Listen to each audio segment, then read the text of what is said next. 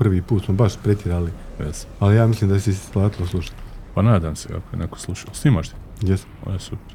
Ali nisam još počeo, ej. Aha, Ovo je neslužbeno, ovo samo frekventno, da. Ja se nadam da je neko to, u stvari dvoje ljudi koji su gledali su mi se javili, odnosno slušali. I? Oni su oduševljeni, prvo nisu znali da to da uopće to toliko opsežno, Ovi detalja, jel? ni blizu. I onda kao, prvo ljudi ne mogu da vjeruju da je NDH uopšte imao Zrakoplov. Drugo, ne mogu da vjeruju da su postojali Alasovi koji su postigli određen broj pobjeda, onda kad su čuli te cifre, tu je nas čitav kušlus. Imamo jednog pilota za koga nemamo naročito podataka, ali znamo da je Mostarac, da je rođen u Ilićima. Ko je to? Hoćemo Jure Lasto. Location T1 uniform, approximate uniform,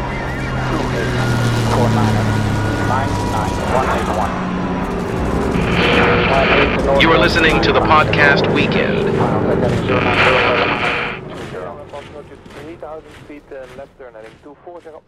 Dobrodošli u novu epizodu podcasta Vikend. U ovome podcastu pričamo o kontroverznim i zanimljivim dijelovima povijesti kroz prizmu vojnog zrakoplovstva. Mm, Današnja tema nas vodi u Rusiju tijekom drugog svjetskog rata. Donosimo vam fascinantnu i manje poznatu priču o postojanju i djelovanju Hrvatske zrakoplovne legije. Njihovim najistaknutijim članovima od kojih je značajan broj bio porijeklom iz Hercegovine. Sa mnom je Goran Sudar, novinar Večernjeg lista, povjesničar, vojni an- analitičar, zaljubljenik u avijaciju, letenje i maketarstvo. Ja sam Miro Škobić i zajedno uređujemo i vodimo podcast Vikend. Gorane, pozdrav i hvala ti što si izdvojio vrijeme za snimanje ove emisije. Pa evo, Miro, hvala. Dobro večer tebi i svim koji nas slušaju. Baš si me nakitio, pa se nisam prepoznao odmah. Kad ovako kažeš, rekao bi čovjek ljudna i običan Goran Sudar. Šta možemo očekivati u, u ovoj emisiji? Ovo emisiji to je neki svojevrsni specijal, možemo već reći, iako je drugo izdanje ove emisije, ali nastavljamo se logički na priču iz prethodne emisije. U prvom dijelu smo o zrakoplovstvu nezavisne države Hrvatske, koju smo poprilično iscrpili dva i pol sata. Nadam se da je neko saslušao do kraja. Dobio sam neki feedback od ljudi koji su zaista poslušali emisiju do kraja i svidjelo im se. Na, drago mi je, nismo uzalud radili. Da. I, znači, za razliku od ove epizode koja je bila opsežna, morala je prikazati cjelokupni nastanak zrakoplovstva nezavisne države Hrvatske kroz pet godina njegovog nastanka, djelovanja, povijesti, brze, kratke povijesti i njegovog neslavnog završetka. Sada idemo na jedan drugi dio segmenta cijele ove priče. Vrlo je zanimljiv. Tek nekoliko natuknica u prošloj epizodi mi smo se dotakli Da, nagovijestili smo da ćemo jeste, Hrvatske zrakoplovne legije. epizodu, da. Da, da ćemo snimiti posebnu epizodu o djelovanju na istočnoj bojišnici. I to je znači djelovanje Hrvatske zrakoplovne legije na istočnoj bojišnici, to jest na teritoriju nekadašnjeg Sovjetskog saveza. Danas su to Rusija i Ukrajina. U uvodu si mi rekao da je malo ljudi čak znalo da je nezavisna država Hrvatska da ima ikako zrakoplovstvo. Pa da, kako je ta tema dugo vremena bila u bunkeru u bivšoj Jugoslaviji, pa kad je već, kad je Hrvatska dobila nezavisnost, pa su neki autori nezavisni, koje sam spominjali prošli put, e, ova trojica autora koji su radili knjigu Zrakoplovstvo nezavisne države Hrvatske, Daniel Frka, Siniša Pogačić i e, kako se ovaj zove, Nova- Novak. Da. Da. Ovo nam je trojica. bilo polazna, polazna priča za... Polazna priča cijela je, znači, taj jedan znanstveni rad, ja bi to nazvao znanstvenim radom, jer to, je, to su godine i godine istraživanja. Daniel Frka je još u bivšoj Jugoslaviji bio čuveni autor tekstova o zrakoplovstvu, e, crtač kolornih profila, ono čime se ja nekad bavim, i veliki istraživač. Znam čak i da je zaljubljenik u ronjenju. Ali za ovu drugu epizodu je druga knjiga neka... Jedna druga knjiga je ušla u ovu priču, oni dvije se jako dobro nadopunjavaju, s tim da je ova knjiga mnogo detaljnije ušla u ovo o čemu ćemo se mi baviti, a to je Hrvatska zrakoplovna legija, njezina lovačka komponenta na istočnoj bojišnici. Imala ona i svoju bombardersku ili bombašku skupinu, no njezina priča je daleko manje zanimljiva, iako su i oni imali više tisuća naleta, borbenih djelovanja i svega ostalog, ipak je Hrvatska zrakoplovna legija, njezina lovačka komponenta imala najzanimljiviju povijest s obzirom na sve sukobe koje su doživjeli sa sovjetskim pilotima Znači, fokus će biti u ovoj emisiji na lovačku... na lovačkoj komponenti. Ok. Znači, ćemo malo povijesti, prikazat ćemo ukratko povijest, e, njihovo djelovanje na istočnoj fronti, gdje su oni stalno, primijetit ćete kad budemo pričali da je to kontinuitet seljakanja s jednog aerodroma na drugi aerodrom, iz jedne zračne baze na drugu. Oni su sudjelovali u većini važnih operacija u području Krimskog poluotoka i Kubanskog poluotoka, Azovsko i Crno more. Znači, dole su djelovali na više različitih područja, u više različitih baza, kako je se odvijala situacija na terenu. Ako je se odvijala povoljnije, po Njemci išli prema naprijed, onda su se povlačili na druga letilišta ukoliko je situacija bila nepovoljnija. Ali to je uglavnom bilo južno bojište, jel? Da, znači možemo reći uvjetno da se bojišnica na istoku dijela u tri fronta, znači sjeverni, srednji i južni front, znači juriš na Moskvu, juriš na Leningrad gore i juriš znači na Krim, odnosno dole ovaj dio e, Azovskog mora. Znači, Da, prema- današnja, Prema naftnim poljima. prema naftnim poljima, to je znači nevjerovatno poklopilo se da je to teatar za djelovanje ove namjenski utemeljene dobrovoljačke, uvjetno rečeno dobrovoljačke jedinice. Vidjet ćemo zbog čega kažemo uvjetno rečeno dobrovoljačke jedinice. Kada budemo govorili o formiranju Hrvatske zrakoplovne legije, vidjet ćemo način na koji su ti ljudi doslovno u prvo mah prevareni.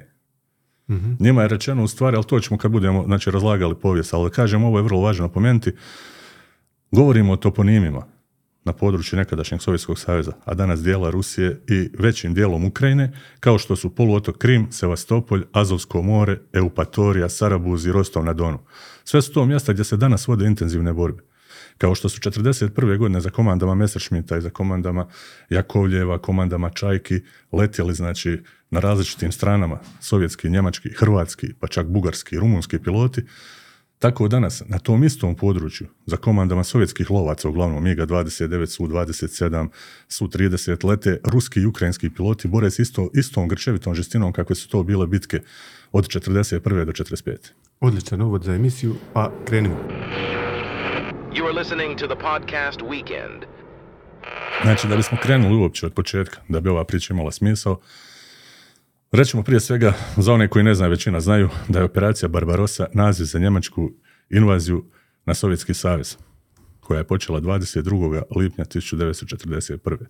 Kod nas će ostati zapamćena po još jednoj anegdoti kada je Ivica Kostelić, htio objasniti kako je spreman za slavom, rekao da je spreman kao njemački vojnik 22. lipnja 1941. što smo uzeli za zlo. Iako se čovjek dobro našalio. Da, Znači, samim time pokazuje svoje poznavanje povijesti. da. Ali naravno da su se mediji odmah obro- zub, da. na njega. Zanimljivo je ovdje napomenuti to kako je sa- napad na Sovjetski savez, njemački vođa Adolf Hitler, odgodio iz jednog razloga o kome smo govorili prošli put, a to je bio napad na Jugoslaviju i Grčku. Neka posluša ko ne zna Neka posluša ako ne zna ovaj detalj. prvu epizodu. Iako sada povjesničari sa različitih strana dovode u pitanje taj odnos, tu korelaciju, međutim možemo reći da zbog sudjelovanja u napadu na Kraljevinu Jugoslaviju, druga njemačka armija nije mogla na vrijeme zauzeti svoj raspored u napadu za Sovjetski savez. Umjesto toga, znači umjesto planiranog rasporeda na sovjetskoj bojišnici, odnosno pred operaciju Barbarossa, oni su morali doći na sjeverne granice Kraljevine Jugoslavije i poduzeti vojne operacije za, zaumja- za zauz- zauzimanje Jugoslavije i Grčke.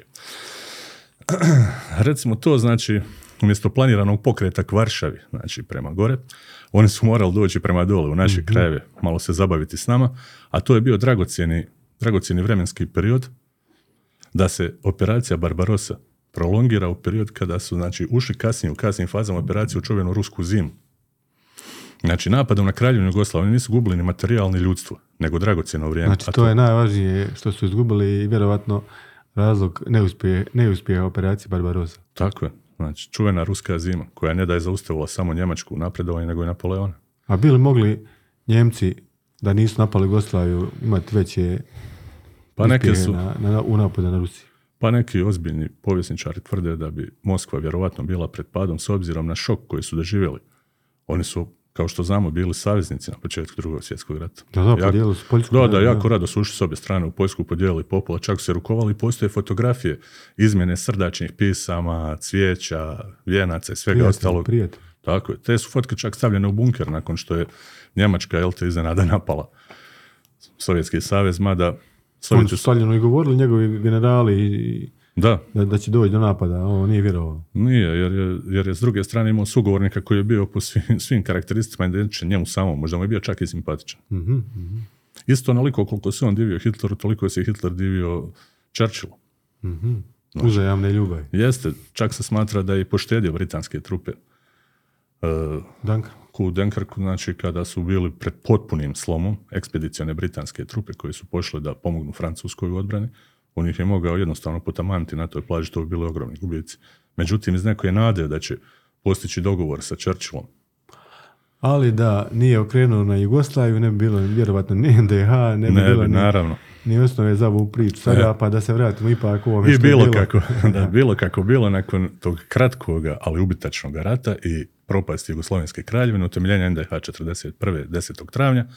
Kao što smo rekli u zadnjoj emisiji, posjećamo se, 16. travnja dolazi do utemeljenja oružanih snaga i domobranstva Hrvatskog.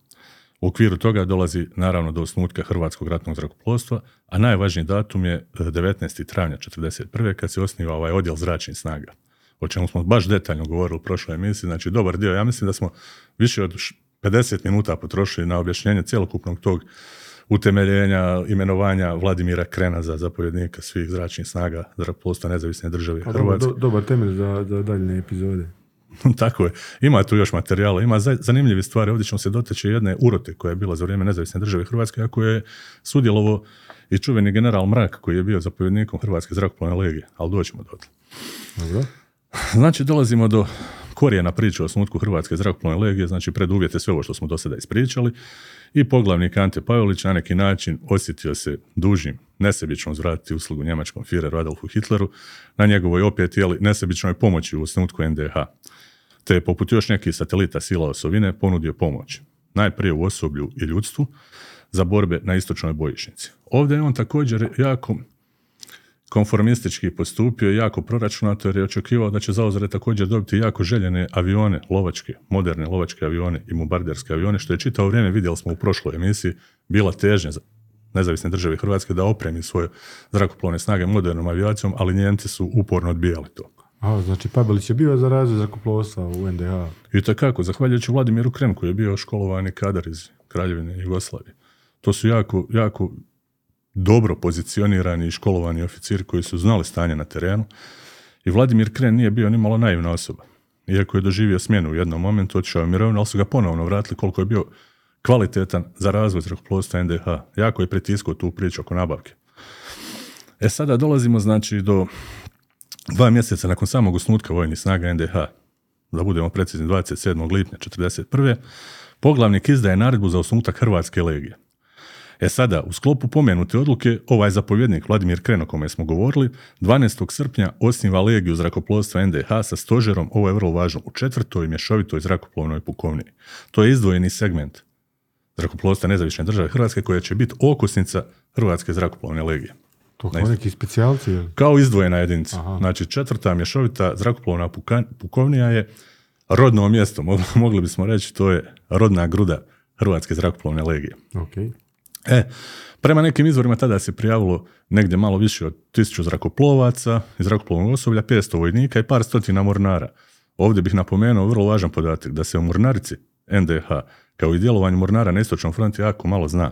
Postoji jako malo dokumenata. Mornari ratovali u Rusiji. Da, da. Aha, eto, ja to nisam znao. Pa dio legije je imao sva tri roda vojske. Bila je ona čuvena 369. vražija pukovnija, To su bili kao neki hrvatski marinci. Pa i mornar, da, marinci. Marinci. Nazovimo to hrvatskim marincima. znači, who dares wins, ko se usuđuje pobjeći. Bilo kako bilo, recimo da je Legiju činila prethodno pomenuta četvrta zrakoplovna mješovita pukovnija kojom je zapovjedao zamjenik zapovjednika zrakoplovstva nezavisne države Hrvatske, pukovnik Ivan Mrak. Inače, napomenemo, ovdje dolazimo do ovog momenta, Mrak je jedan od časnika koji je aktivno sudjelovao u čuvenoj uroti Vokić-Lorković. Podsjetimo se, ugrota Vokić-Lorković je bila neuspjeli pokušaj preuzimanja vlasti u nezavisnoj državi Hrvatskoj. Malo smo i o tome spominjali u prvoj epizodi. Da, to, to su ljudi koji su čak imali ulicu u Mostaru, znači riječ je o ministru unutarnjih poslova NDH Mladenu Lorkoviću i ministru oružanih snaga NDH Krilniku Anti Vokiću. Taj puč je pokušan u kolovozu 1944. godine. Bio je cilj prelazak NDH na stranu saveznika po uzor na Talijane. On je bio poguban po ove urotnike. E, 14. srpnja 1941. u sastavu ove četvrte mješovite pukovnije, ovo je vrlo bitno, znači sad govorimo o strukturi Hrvatske zrakoplovne legije, ulazi četvrta lovačka skupina sa zapovjednikom Franjom Đalo, unutar nje se nalaze 10. i 11. lovačko jato, te peta bombaška skupina unutar koje se nalaze 12. i 13. bombaško jato sa zapovjednikom Vjekoslavom Vičevićem na čelu. Ali ove oznake 10. 11. četvrta, ja ne vjerujem da je bilo 11 lovačkih jata. Ko, koja je to formacija sada, ekvivalent jato? Kako je to bilo to je jedno lovačko jato je znači, pa recimo ekvivalent neka eskadrile danas. Bilo je to, znači oni su utemeljili jata, znači, odnosno eskadrile, u očekivanju nabavke novih aviona. Aha, aha. Bilo je dovoljno da uvrste 5-6 letjelica i da ga nazovu lovačko Ili- jat. Ili administrativno informiraju, a nemaju ni letjelica. Tačno. I onda se to popunjavalo. Vidjet ćemo u ovoj knjizi koja je dobro opisana Zrakoplovstvo nezavisne države Hrvatske od 41. do 45. vidi se geneza nastanka novih lovačkih jata kako pristižu letjelce. Kako se recimo Njenci rješavaju nekih letjelica koje su naše na letjelištima diljem Jugoslavije bivše, pa čak i diljem Francuske. Pričali smo o letjelicama. Moron, Solonjer, znači 406 i Italijani su ustupali neke recimo Makije, C202, nekakve Fiat G55 u dvosjednim i dosjednim varijantama. Znači kako se to popunjavalo, tako su do- dolazila ta lovačka jata.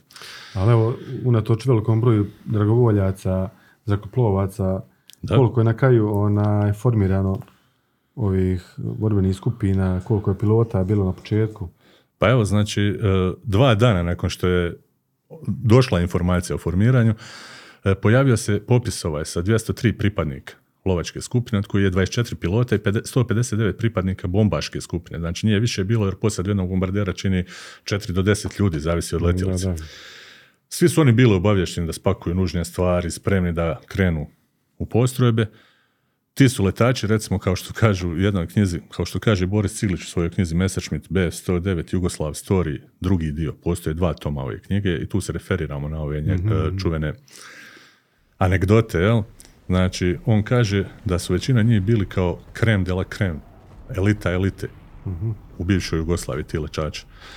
Većina njih je prošlo obuke na modernim zrakoplovima kraljevske avijacije i pomorskog zrakoplovstva. Bili su i veterani čak koji su doživjeli vatreno krštenje u aprilskom ratu. Znači to sve stari piloti. Da, to je sve stari kadar.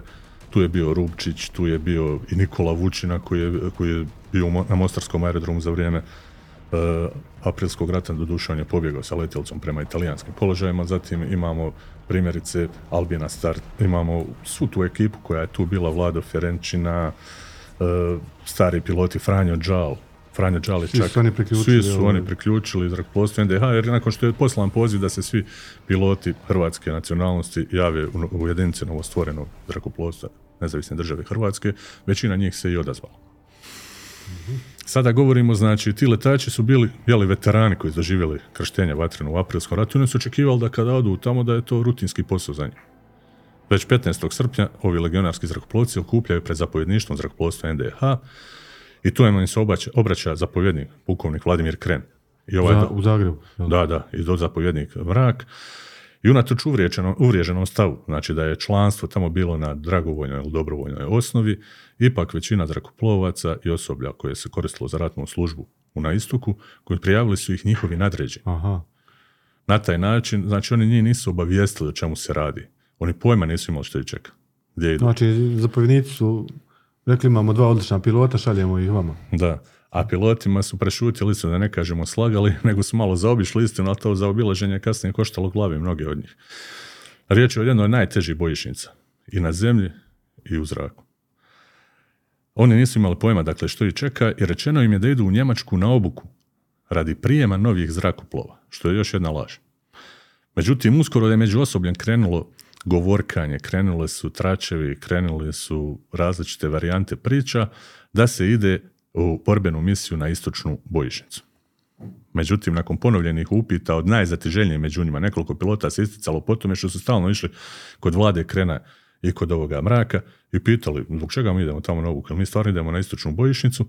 U jednom momentu Kren je podivljao, udario šakom od i kazao vi morate da znate da je veliki njemački rajh u ratu sa Sovjetskim savezom. Vjerovatno je na taj način dao na znanje. Ovo su sve detalje neki koje ti... uh, Crpimo iz knjige Borisa Ciglića. Aha, ok, to, na To to, je jedna pozivamo. možda najboljih knjiga koja na najbolji referentan način duše na engleskom jeziku je, ali materijali u njoj su neprocjenjivi. Od svjedočenja pojedinih pilota, od izjava do takvih anegdota koji su zaista smiješne i u neku ruku paradoksalne. Ali sve je to dio bio tog Dobar dio vojničkog tih života. anegdota ćemo spomenuti. Naravno, jer zato one i žive. Znači, ova priča bi bila sterilna da mi sad pričamo o datumima, pričamo o nekom... Ali ima je tu ljudi koji su Ima, živi ljudi. Biće zanimljivi detalji. Biće zanimljivi Biće detalji. Znači, samo je jedan pilot otpo iz legionarske skupine na samom startu, riječ je o Alojzu Šerugi, iskusnom pilotu koji je prošao obuku na BF-109E u Kraljevini Jugoslaviji. Podsjetimo, nabavili su 100 komada pred sami rat. Znači, on je prošao obuku, to je dobra obuka Šta je bila. bilo sa Borisom?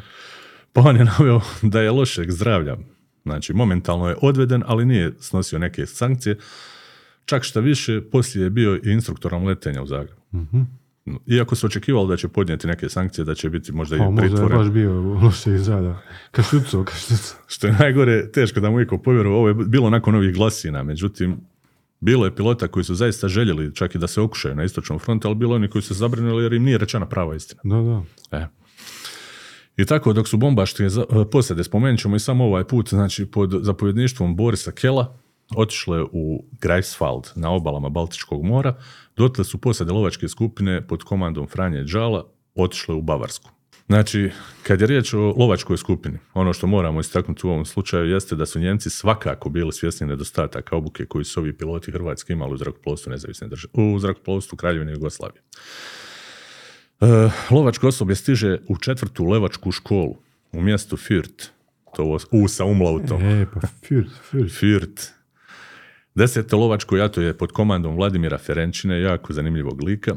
Dodijeljeno je drugoj lovačkoj letačkoj školi broj 4 na letilištu Bušvabah.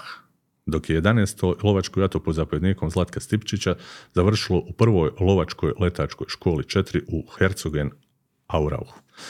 U roku od jednog dana hrvatski zrakoplovci preuzeli su njemačke odore i morali su položiti zakletvu u Fireru, čime su postali regularnim pripadnicima njemačkog ratnog zrakoplovstva Luftwaffe. Brzo su prošli u osnovnu letačku akrobatsku naobrazbu i tu su koristili zrakoplove koji su također mogli susretati na domaćem terenu. To su Biker, školski zrakoplovi njemačke proizvodnje, e, Bu-131 i Biker Bu-133 i Arado 96. To je sve kraljevina Jugoslavija imala. Ni- Oni su imali bikere, a Rada nisu imali, a Rado je bio rezerviran za njemačku vojsku. Odličan, odličan zrakoplov za obuku i svi ti zrakoplovi su omogućili hrvatskim pilotima da savladaju te prve korake akrobatskog i standardnog leta da bi prešli na naprednu lovačku obuku. E ta napredna lovačka obuka se vršila na ranim varijantama Messerschmitta. BF-109B i BF-109D, čuvena Berta i Dora. Svi ti, znači, inače, Messerschmittovi lovci imali su nekakvu ekstenziju po njemačkim imenima. Pa je C bio Cezar, pa je E bio Emil, F Fritz, G Gustav i tako dalje do K Kurfürst. E, završavala se na kraju sva ta lovačka obuka, znači naprednom obukom na BF-109E i to varijantama E E3, E4 i E7. Jel tada u ovo vrijeme je bio najnoviji? U tom momentu je se već pojavio G. Aha. Znači i Fricevi su prošli i Gustavi. Paralelna proizvodnja, znači e, Friceve su zvali ove B109F Ace Maker. Postoji jedna knjiga u izdavačkoj kući Kagero, poljska izdavačka kuća, zove se BF109F Ace Maker, jer su na njemu letili najveći broj tadašnjih asova. Od Eriha Bubija Hartmana preko Hansa Asija pa do Znači, svi živi što su postizali neke značajne pobjede, letili su na F model, Gerhard Barkhorn, svi ostali. Vraćamo se opet na naše ove hrvatske letače, koji su, kad su sve ovo prošli, znači praktično učili letjeti u formacijama. Postojali su četiri standardne njemačke formacije. To je rote, let u paru, kete, tri zrakoplova u formaciji, švarm, četiri zrakoplova, a mogla je biti znači dva puta po dva Ovaj švar. švarm. Jedan malo naprijed isturena pozicija izviđačka i obavještajna, ovaj drugi pozadi koji idu kao podrška. Ili e, štafel, to je formacija jedne eskadrile. Znači učili su raditi zajedno, timski rad. U lovačkoj Što je avijaciji, najvažnije. što je najvažnije, od prvog svjetskog rata do danas, u lovačkoj avijaciji timski rad, wingman i sve ostalo rade više posao nego tvoja letjelca. Tri četvrtine osoblja nije uopće govorilo njemački jezik. Ovo je jedna od prvih zanimljivosti koje su fenomenalne. Samim time je obuka bila svedena na najmanju moguću razinu. Zamislite sada instruktora koji mora uputiti čovjeka u naprednu lovačku obuku, a ovaj ne zna njemački jezik. Pa, Pa kako su to onda uspjevali? pa, Jesu li uspjevali? Mogu ispriječiti jednu anegdotu. Ja mislim da je to bilo otprilike ovako kao kad jedan naš gastarbajter bio u Njemačkoj pa je se vratio s posla. I gorla je kuća u kojoj je on bio smješten, koju iznajmljuju oni čuveni njemački iznajmljivači, znači cijelu zgradu iznajmljuju. I on je jadnik prvi nekako uspio rukama izmahati i dozvat vatrogasce. Na neki način. I sad objašnjava svome vlasniku koji je se vratio i ovaj pita, vas pa si, šta se dogodilo? I sad ovaj naš pokazuje mašući rukama i derući se, misleći ako glasnije govori, da je to sigurno razumljivo. I govori njemu, bila velika vatra, fojer vatra, ovako rukama njemu, znaš. Govori Švabo, undan, undan, kaže on, undan sam ja pozvao vatrugas. Vjerovatno je dolazilo do čudnih razumijevanja. mahanja rukama. Mislim da su hrvatski piloti u to vrijeme toliko mahali rukama da su i sami mogli uzletiti bez aviona. You are listening to the podcast Weekend. E sada, znači, primjerice tokom obuke, pilot Dragutin Rubčić se sudario sa zrakoplovom, to je čovjek koji je sudjelovao u aprilskom ratu, kojim je upravljao Slavko Boškić u blizini Fleksdorfa, pri čemu je Rupčić poginuo jer mu se u prevrtanju, u iskakanju padobran nije pravilno otvorio. To je ujedno prvi gubitak legionara, ali ne u borbi. jel? Znači čovjek je stradao na obuci doslovno. 20. rujna, ovo je vrlo važan datum, 41. Njemačko ratno zrakoplovstvo vrši utemeljenje nove eskadrile, 15. Kroatiše Jagdgeschwader, 52. Znači Hrvatska lovačka eskadrila, Jagdgeschwader lovačke, lovačkoj skupine 52. Taj Jagdgeschwader 52 je vrlo važna postrojba njemačke avijacije lovačke na istočnom frontu i u njoj su letili mnogi, mnogi kvalitetni asovi, među njima i jedan od najvećih često ga spominjamo, Erich Bubi Hartmann, 352 pobjede. U jednom intervju 70. godina koji je dao za njemačku televiziju CDF, rekao je da su piloti hrvatski koje je upoznao tamo bili jedni od najborbenijih, bili su jako kvalitetni, jako časni ljudi. Što nije bilo popularno za Izajev 70. godina čak na njemačkoj televiziji. Znači, jako je cijenio doprinos hrvatskih zrakoplovaca. Možemo mi biti opterećeni bilo kakvom politikom, govorimo o realnim stvarima. Znači, kakav je realan njihov učinak bio na terenu. Nije bio loš učinak. Uz sve ove, ja bih rekao, porođajne muke na početku, oni se kasnije, vidjet ćemo u daljem izlaganju, pokazali kao izuzetno kvalitetni na tom dijelu fronte. E sada, oni osnivaju ovu 15. Kroatiše Jagdi Švader 52 i ona apsorbira, znači uključuje u sebe devet pilota desetog zrakoplovnog jata, sjećaš se kad smo govorili, znači formiranje 10. 11. zrakoplovnog jatu iz desetog jata. Bile su 24 tada pilota, ili tako nešto? Jeste. A ovo su likovi, znači njih devetorica koji su uh, činili prvu formiranu Znači, jedinicu. najbolji vjerovatno. Najbolji.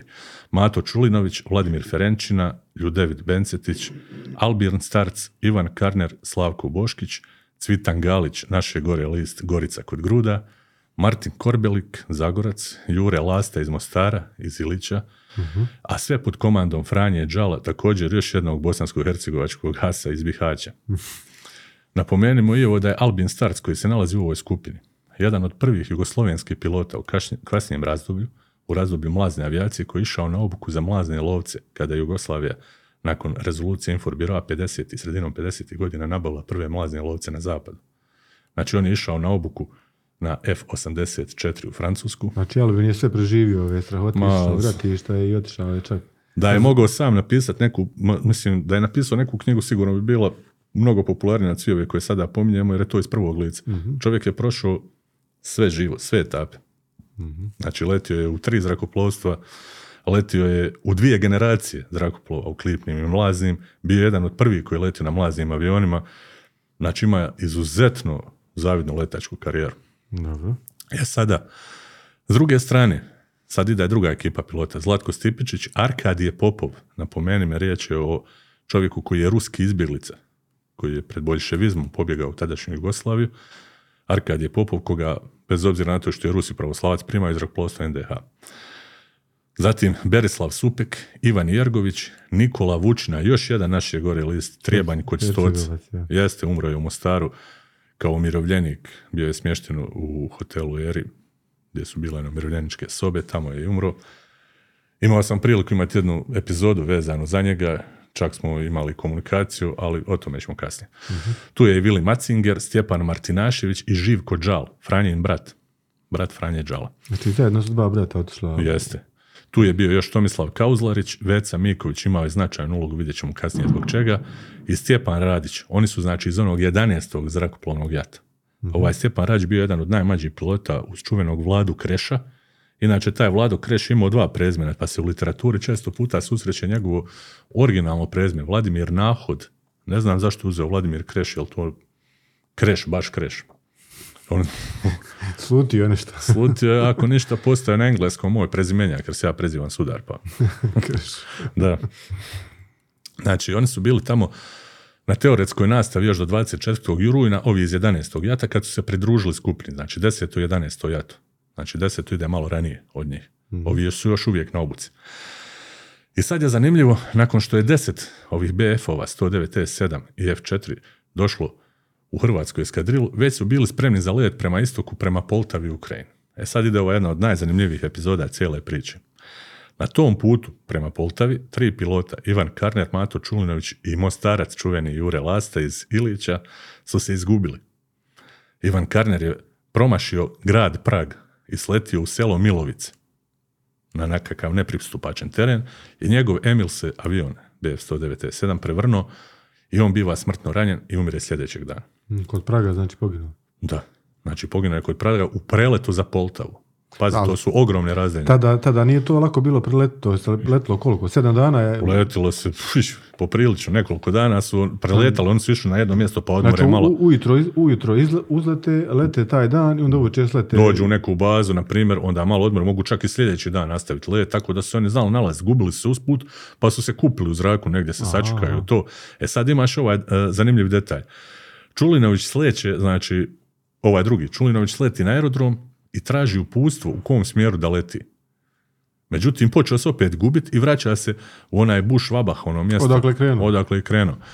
I nakon neuspjele potrage za ostalima, opet je znači izgubio kompas, letio u blizini mjesta Biškovice i prevrnuo se, ali imao više sreće pa je ostao živ. Pa bili su gadnjave avioni za slijetanje. I takako, s obzirom na stajni trap kakav su imali, uski stajni trap koji je išao iz sredine krila, znači skoro u korijenu trupa. Da, da, nezgodan. Tako da je bio nezgodan. Da, kako je bila ikakva poskočica, on je imao, rado bi se prevrnuo na nos. su slijet- slijetali kod ovih sela, znači da je... Sela, možeš misliti, znači ja mislim da je i naj- najuređeniji aerodrom na istočnoj bojišnici izgledao katastrofalno. A zamisli sada na neku ledinu, na neku njivu koja je prokopana, Da. koja ima nekakve nepredviđene džombe i izbočine i sve Ali evo, ostalo. šta bi sa, sa lastom? I znači čuveni mostarac, naleživi mostarac Lasta je sletio na uzletište kod Praga i ipak ustavio, uspio uspostaviti znači kontakt i uhvatiti korak s ostatkom postrojbe. Mhm, Znači ovaj Prag je bio gadan. Izuzetno. Prag. Da, da, prešao preko Praga. je. Međutim, ni to nije bio kraj gubicima. Evo već 1. listopada 41. Martin Korbelik gine nakon što je preletio, znači preletio na aerodromu u jedno područje koje je bilo minirano oko aerodroma. Oni su već postavili minu u slučaju da neko pokuša izvršiti diverziju ili nešto i on je čovjek u, u Proklizao. proklizao, ušao znači, u minsko polje O, srce ti, ja. otišao u velikom stilu vatru. Minom naišao na, na avionom Na naišao na avionu, minu. punim goriva na, na minu, mislim, O, pokoj mu duši, ali evo, čovjek je stvarno, znači, Martin Kob, Korbelik. E, Korbelik. U međuvremenu se ove posade 11. zrakoplovnog jata koje su malo kasnile vraćaju u Herzogen Air Aux, čekaju komandu za prelet na istok. Mhm. Međutim, na njihovo razočarenje 3. listopada bivaju izvješćeni kako će na front ipak biti upućeni vlakom zbog ra- razočaravajuće lošijeg nastupa njihove prethodnice ove ekipe. To je sigurno, sigurno. Da, da, Njemci su skontali kao, nemamo mi taj luks da izgubimo još 3-4 aviona, ajte vi vozom i polako. E sada, znači, u vrijeme njihovog do- dolaska vode se znači jako intenzivne borbe na istoku. Na sjeveru toku bila opsada Leningrada, Njemci u tom momentu nastupaju velikom brzinom prema Moskvi u nadi da će obezglaviti sovjetsko rukovodstvo za uzmanje glavnog grada, dok se na judu, u jugu vode izuzetno grčevite borbe za poluotok Krim, kao što su se nedavno vodile i u ovom ukrajinskom ratu, posebno u području Azovskog mora. Ovo deseto zrakoplovno jato po dolasku u Poltavu odmah biva uključeno u treću grupu 52. lovačke eskadrile, odnosno lovačke grupe 52. Inače, ona je imala četiri grupe u svom sastavu, prvu, drugu, treću i četvrtu, a hrvatski piloti upadaju u treću. Koliko grupa? U grupi ima aviona? Ja ne znam tačno taj podatak, ne mogu se sjetiti. Osam. 18. Više, 70. više, više. To je znači jedna grupa sačinjava, evo, znači ovo je bio 15. Kroat Štafel, znači Hrvatska hrvatski odjel, unutar njega je bio i njemački još odjel, znači to za- variralo. Vidjet ćeš kako su varirale letjelice u hrvatskom zrakoplovstvu. Od 20 temila spali su na četiri u jednom momentu. To je na rubu održivosti operativne. Tako da ono, znaš, varira to. E sada, prva borbena zadaća ove grupe odigrala se već 9. listopada, znači nemalo nakon njihovog dolaska, a pr- e, ovaj e, časnik za vezu koji je dodijeljen njihovoj grupi postrojbi, znači vjerojatno vršio komunikaciju između zapovjedništva, stožera i njih, jer malo njih je znalo njemački jezik. On je on najbolje znao. on je Hrvatski. najbolje znao hrvatski jezik, vjerojatno. I taj čovjek koji se e, zvao Baumgartner, imao je, sve su imali neke čudna prezimena. Inače, to je kao baštovan, jel? znači, Lasta, lasta. I... jeste. Vode se te grupe, znači, i prva ta, znači, situacija koja se desila ovdje, taj Baumgartner, znači, ustvario je pobjedu nad izviđeničkim zrakoplovom Oni ga, oni, on se čita Neman ili Harkiv ili Njeman. Znači Harkiv R10.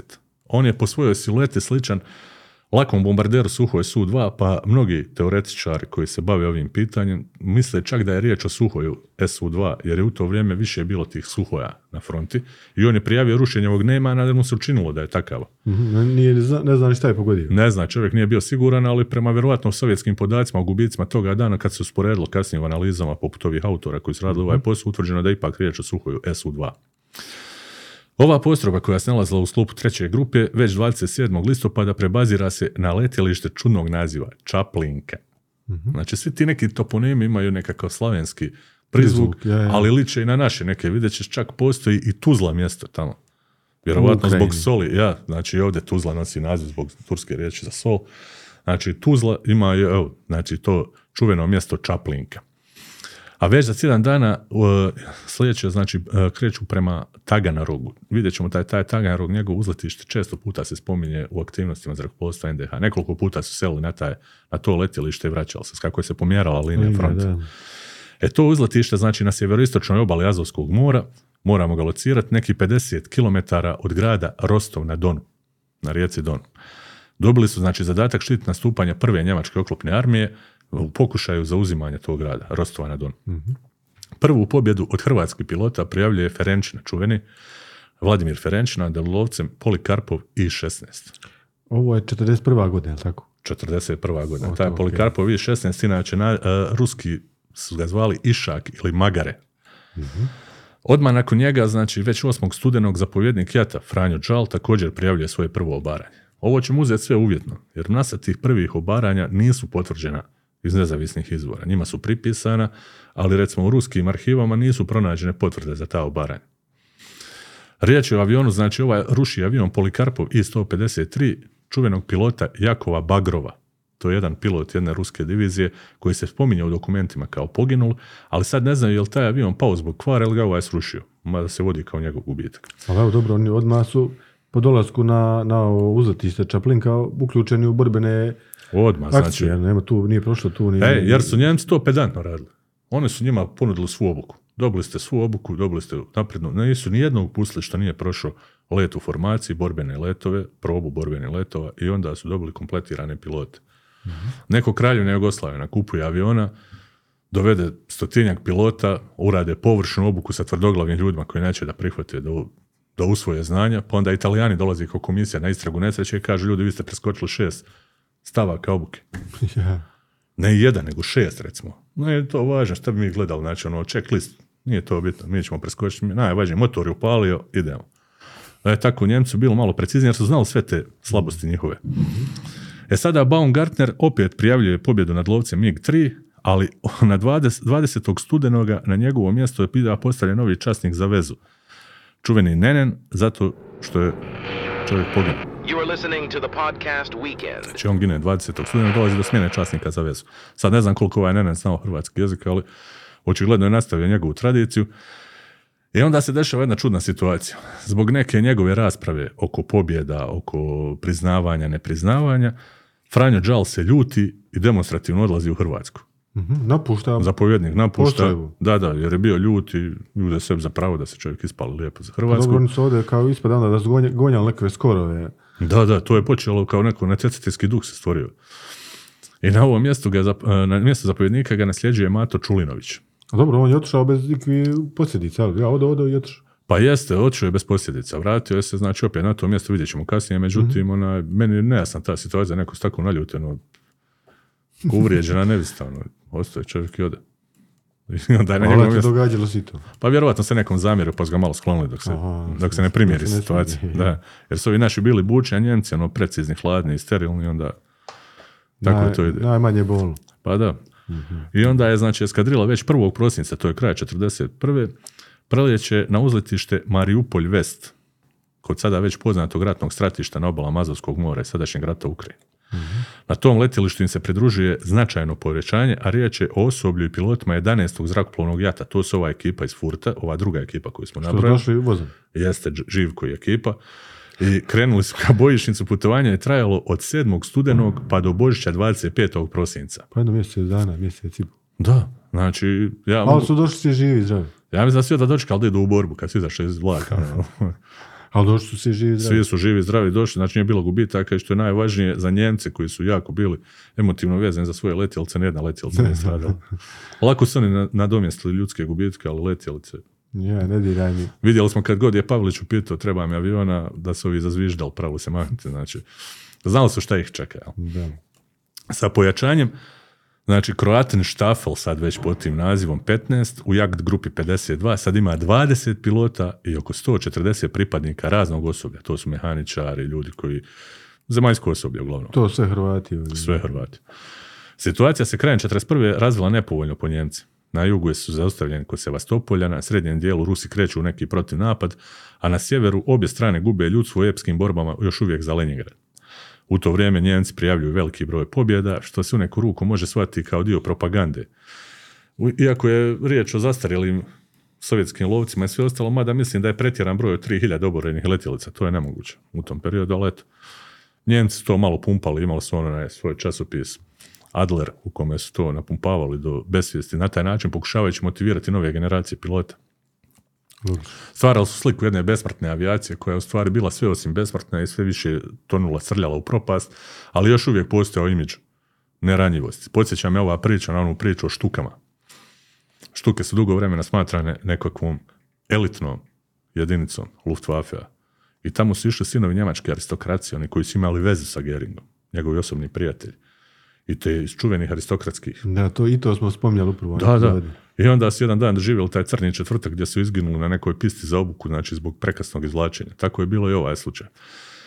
Međutim, kada se ova naša jel, grupa prebacila, jednostavno prebazirala iz Taganroga u Harkov, Hrvatska eskadrilova, 15. Kroat Štafel, ulazi momentalno u sastav i prve grupe Jagdgeschwadera 77 pod komandom čuvenog asa Herberta Ilfielda. Po čemu je ovaj as inače značajan za naše ovdje područje?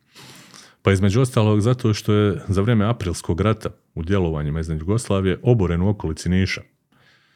Kad je pao na zemlju, seljaci su ga dohvatili, tukli, pa je ozbiljno ranjen u glavu i neko vrijeme je proveo u jugoslovenskom zarobljeništvu do ulaska njemačkih trupa u Srbiju. Znači, taj čovjek je već imao neugodno iskustvo s nama. Zamisli sad situacije. Naši piloti koji su u tom momentu, koji sada su lete u hrvatskom zrakoplovstvu, koji su u tom momentu borili protiv Ilfielda, sad spadaju po njegovu komandu. Znači, paradoks, još, još jedna anegdota koja mislim, koliko su te Kako su oni gledali na njega? pa, kao na zapovjednika. Znali su da su Njemci jako strogi, cijenili su njegov, znači on je do tada već nakupio popriličan broj pobjeda, bio je jedan od boljih asova, e, bio je onako visok, krupan, isto je aristokratskoj pozadine, čovjek koji je bio jako odrešit, ono, o, njemu kad pišu... Smatralo ga vjerojatno kao uzorom. Da? Apsolutno, svi pišu o superlativima, čak i protivnici. Znači, sovjetska, sovjetska literatura ga je isticala kao jednog, između ostalog i njega i Hartmana. Hartman čak nije, za razliku od nekih pilota, kao što je primjerice Marselj, Hans Joachim Marselj, ili recimo čuveni štuka pilot Hans Urlich Rudel, koji je bio fanatični nacist, koji je poslije rata zadržao isto uvjerenje, jako štovao Hitlera i nacizam i pobjegao u Argentinu. Za razliku od njih, ova dvojica su bili umjereniji stavova. Ali evo, krajem 41. okreće se rat na sreća na stranu Rusa, jel tako? Jeste, okreće se ratna sreća i evo 42. već dolazi do promjene statusa eskadrile. Je raspuštena je ova četvrta zrakoplovna lovačka skupina, a njena dva jata, 10. i 11. ovo je vrlo važno reći, spaja se u 10. ojačano zrakoplovno jato. Znači spojili su i sintezu su napravili dva jata u jedno ojačano zrakoplovno jato. Koji je razlog tome? Pa vjerovatno administrativne. A možda i gubici, jel? Ili? Pa bilo je gubitaka, bilo je vjerovatno i pokvarenih letjelica i svega i da ispoje, možda i da se stvori taj zajednički duh. Znači Aha. deseto ojačano zrakoplovno jato, lakše je voditi evidenciju, lakše je sve. E, Major Čulinović 9. veljače prijavljuje dvije pobjede, to je vrlo zanimljivo. 42.. 42. A kasnije iz dokumenata postaje vidljivo da su svi ovi zrakoplovi koje je on prijavio sigurno stigli do uzletišta. Pa Znači- možda je pogodio, ali eto nisu pali. Da, ali nisu pali. E u ovom periodu znači dolazimo do onog momenta o kome smo pričali zadnji put. Velike hladnoće koje kreću prave probleme u izvršavanju zadataka. Hrvatski piloti u sljedećim danima prijavljuju neke pobjede, a među njima i jedan od najvećih hasova Cvitan Galić i to također protiv Nema na R10. Ovaj put te Jure Lasta, naš mostarac, ruši i 16, ali je zanimljiv događaj Ja vidiš, molim te ovdje da se vratimo na, ovaj, na ovu istočnu front, Mhm. da pogledamo kartu. Znači Njemci što su napredovali, napredovali su do 5. decembra 41. 41. I Znači, onda krajem stagnacija. 41. Nije Jeste. bilo neki značajniji za, na njemačku, onaj, za njemačku stranu Ne. prodora. Ali evo vidiš ovo dole na jug gdje su oni ratovali, gdje su bile te... Tu gdje su Hrvati- Znači, ono Rostov, Rostov nikad nije pao. Tačno. tako? Vidiš, znači, tri priče. Ovdje na sjeveru, znači, Leningrad, ovaj Moskovski front i ovaj Južni front. I ovdje su vođene naj... Vidiš koliko se malo pomjeralo ovdje. Oko Azovskog mora, da. Da, stalno su šetali lijevo desno, ali to su neke male, kad gledaš teritorijalno, to je ogromna površina. Ljudi Da, da, danas, da. evo iz današnje perspektive, ljudi ne shvataju kao i postoje ovi koji stoje Ruse, postoje ovi koji stoje Ukrajinci, onda ovi rusofili, kako Rusi ne mogu napredovati? Pa nije to majstore, to je ogromna Nije to površina. do, od Mostara do, do, do Da. Ovo što sada Rusi su zauzeli, to je ogromna površina. To je veće od bivše Jugoslavije. Da, da. Nije to lako prijeći, sad ti sjedneš, A to je samo jedna petina, jel, da. Ukrajine. zamisli kolika je to zemlja. I kakvi su to tereni. I kakvo vrijeme tamo vlada. Pa evo, ovi su iz Bavarske, znači, vlakom putovali mjeseci, nešto, Tako je. mjeseci, skoro dva mjeseca do, Tako je. do dole do Azova. Tako je. Znači, išli su ljudi, možeš mi znaš šta su oni ličili kad su došli? Znači, da niko, i da niko ne puca na tebe, treba ti... I to, da, i te sreće, znači moglo se desiti da naleti ruski avion da ih za- zarafala u tom, let, u tom prolasku. Moglo se desiti da partizani naprave neki, neki lokalni pokret otpora Rusvaje pa da iskočiš iz šira. Bilo i toga, da. Pa bilo je, kako ne. Znači sve se to, evo, tek kad vidiš kartu shvatiš sveobuhvatnost operacija. Hrvati su na istočnom ratištu bili dijelom jedne od najvećih ratnih operacija. Pokušaj proboja do naftnih polja. Da, ovo dole, e, Gruzija, Gruzi, dole. tamo, znači prokušaj proboja, to je znači glavni, to je Hitleru trn u oku bio čitavo vrijeme. Tim prolazom tamo, on bi osigurao zalihe za osvajanje Moskve. Da, I da. ne samo za osvajanje Moskve, nego inače. Uz dužno poštovanje prema naftnim poljima u, u, u Ploješti, u Rumunjskoj, ne znam gdje je već držao. Ali ovo je bilo ogromno. To je bilo to što je njemu trebalo. Da. On je u stvari napravio grešku jurišu na Moskvu. Misliš da je trebao preko Mislim da Egipta? sad, sad ispadam kao savjetnik Adolfa Hitlera, ali mislim da je trebao ići, trebao ići jugom, znači trebao je zauzeti gruzijska naftna, pa onda udariti. Moje neko Aha, razmišljanje. to. A ima jedna teorija kao da je trebao dati više resursa Romelu, da preko Romel, preko Egipta, pa tamo, ne znam, Pa jeste, pa, Iraka, Irana, Turske da uđe dole. pa jeste, pa evo čak ne znam koliko je to realno. Pa po sve je realno, mislim, mi stvarno ne znamo stvarne ciljeve neki priča. Sad, na primjer, pojavljuje se informacija da su oba svjetska rata, i prvi i drugi, to su ovi teoretičari zavjere, pogotovo jako rado u to vjeruju, a mada ima to logike. Vođeni upravo da se Njemačkoj presjeće konekcija sa Irakom. Ona je dugo vremena imala utjecaj dole. I Britancima je to naravno, pričamo kroz kroz interese naftnih kompanija, Shella, ovoga, onoga, Pa British neki Petrola, vas da je ta priča. Znači, cijela priča oko arapske politike je zanimljiva samo naftnim kompanijama. Ja mislim da se svi ratovi vode radi nekog resursa. Idući će se možda voditi radi vode, ali ovi se sad vode radi nafte. Da. Tad su se vodili radi nafte. Ovo je rat, znači prvi svjetski rat i drugi svjetski rat su pokušaj neki preslagivanja na karti gdje je gorivo već bilo jako važan igrač. Znači, prvi svjetski, u prvom svjetskom ratu šta je se našlo na putu između Njemačkog carstva i istoka? Pa Srbije. Mm, Da, da. jedina smetnja u da to carstvo se spoji sa naftnim poljima. Mislim, sad ti teoretičar, znači, pogotovo u Srbiji, znači jako rado o tome razglabaju, dajući sebi na značenju, mada nije to baš da je, i nema smisla. da. To ćemo isto neki specijal. Ne, naravno, svakako. Pa vidjet ćemo, ima, znači, ako laže koza, ne laže rog, imamo kartu, pa ćemo sve fino. Da. Uglavnom, znači, da, sad da ne detaljiziram previše oko ovih pobjeda, znači svi prijavljuju pobjede. Tada već e, prvu pobjedu postiže Nikola Vučina i Franjo Đali, Galić i Lasta, Jergović i Martinašević se sukobio sa skupinom i 15 bislovaca, tri su uništili. Dvojica, znači, od toga su se panično sudarala u zraku, bježeći pred Kao virus, jel? Da. Aha. Znači, to je katastrofa. znači, To je, takve su bitke vođene epskih razmjera. Ovdje Bilo bi, aktivno, znači, u zraku. apsolutno. Ovdje bi jednu anegdotu ispričao, ona je s početka djelovanja, pa se negdje uvrštava u ovu priču. Sjetio sam se iz knjige također Borisa Ciglića, ali iz jedne engleske publikacije. Riječ je o tome da je nekad na samom početku ova ekipa hrvatskih pilota trebala da u švarmu prati u toj formaciji, prati neke bombardere, pa su se izgubili u toj magli pred samim, ne znam, ja tamo negdje, malo dalje od svog aerodroma. Od- Malo dalje od svog aerodroma. vraćali? Da. I onda su iz magle izletila dva dvomotorna bombardera i oni su osuli paljbu na nje i pobjedonosno javili radi, onda su uništili avione. Riječ je bila o njemačkim bombarderima koji su vraćali sa zadatka i koji su na svu sreću, mislim po njih, izbjegli smrtonosne hice, odnosno po- popili su negdje poplati. promašili, vjerovatno. Da, promatrali su sve. I u tom momentu oni sleću na pistu i ovi do, dole slavodobitno dočekuju, bacaju ih u zrak. Jedni autori tvrdi da je riječ o Zlatku Stipčiću, drugi tvrde da je riječ o Galiću. Jedan od njih dvojice sigurno. I sada sleće letjelica jedna i u njoj je njemački general Wolfram von Richthofen. To je, što bi rekli Srbi, brat od sestre. On je neki rođak bliži. Nije brat od ovoga, nego uh, rođak od Manfreda, čuvenog asa iz Prvog svjetskog rata. I on je general njemačke avijacije i mnogi ga smatraju rodonačelnikom njemačke borbene taktike u zraku. I taj čovjek sleće sav lud, znači ide prema ovoj skupini pilota i traži... Neko mu već nešto javio. Da, da. I on dolazi sad, ono, i sad ovaj očekuje naš junoša, sad ne znam je li bio Stipčić ili Galić, očekuje da ovaj ga proziva da izađe iz skupine tu pilota koji se nalazi. Ko je taj koji je kao pucao, on izlazi i sad dobiva jezikovu juhu. Ali ne zato što je pucao na avion koji je njemačko vlasništvo, jer se to događa u ratu, Da, da. nego zato što je prijavio pobjedu, a nije srušio avion. Promašio si. Da, čitavo, znači to je ispala čitava situacija oko toga.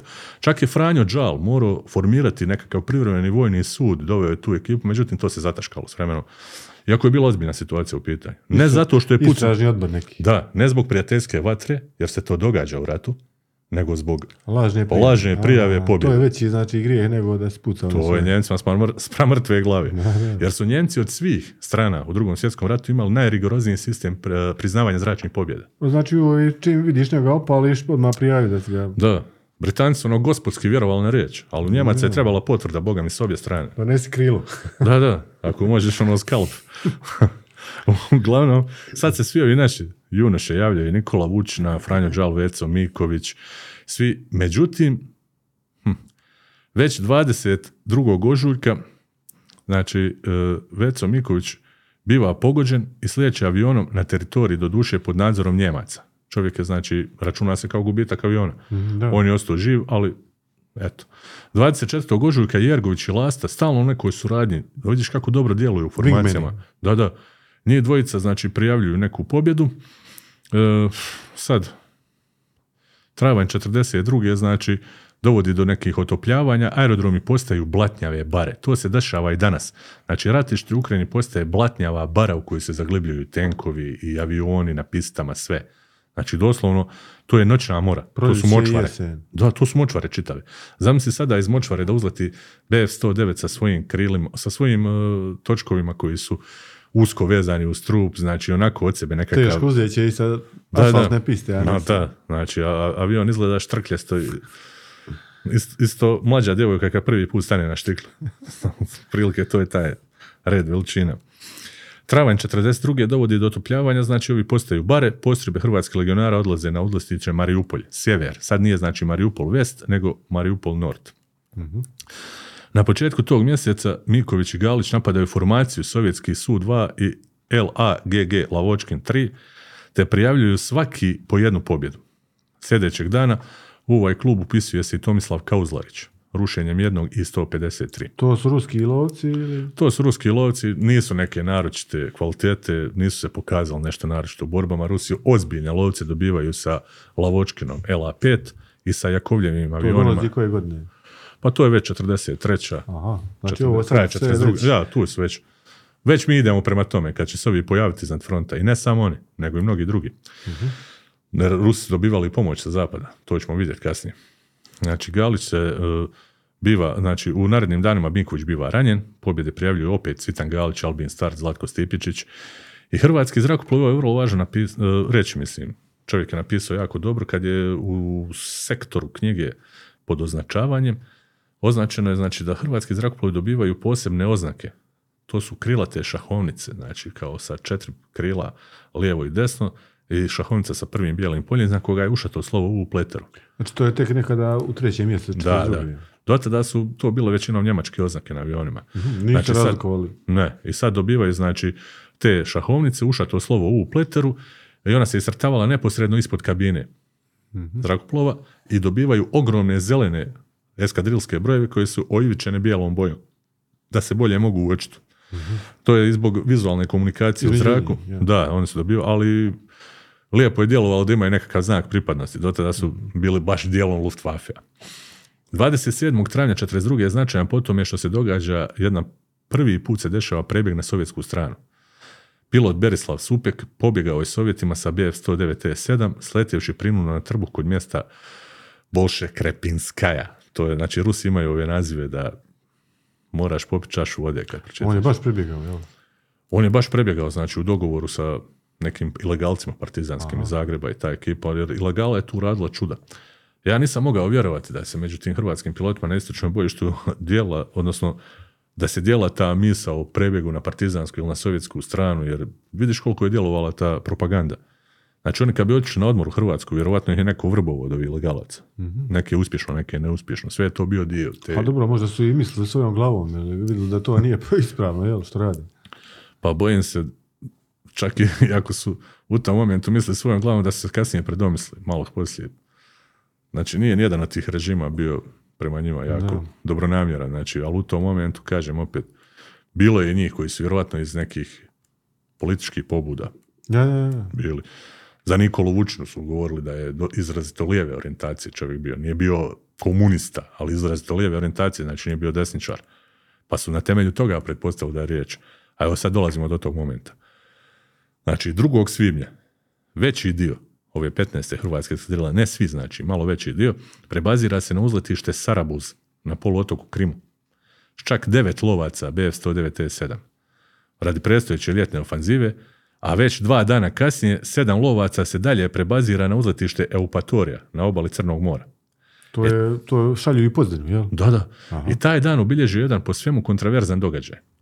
Jer prema mnogim autorima tog dana na sovjetsku stranu svojim BF-109E7 zeleni 9, znači govorimo o onom eskadrilskom broju, prebjegao je navodno Nikola Vučina, pilot iz Trebnja kod Stoca, rođen u Trebnju kod Stoca. Međutim, prema njegovom kasnijem svjedočenju, on je bio oboren, o čemu je ostavio jedan pisani drag. Tu se jedna anegdota vezuje i za mene. Znači, dok sam radio za jedan mostarski list, ja sam tada napisao tekst o zrakoplovstvu nezavisne države Hrvatske, dotaknuši se i ovog dijela na istočnoj bojišnici, gdje sam pomenuo taj prebjeg iz 42. godine, kako je stajalo još i u službenoj literaturi u Hrvatskom državnom arhivu, pa su se ovi pozvali na to, autori i sve ostalo. I onda me moj profesor pokojni Marijanović pozvao, koji meni predavao na ekonomiji nekoliko predmeta, rekao meni, mali tekst nije loš, ali Nikola Vučina nije prebjegao.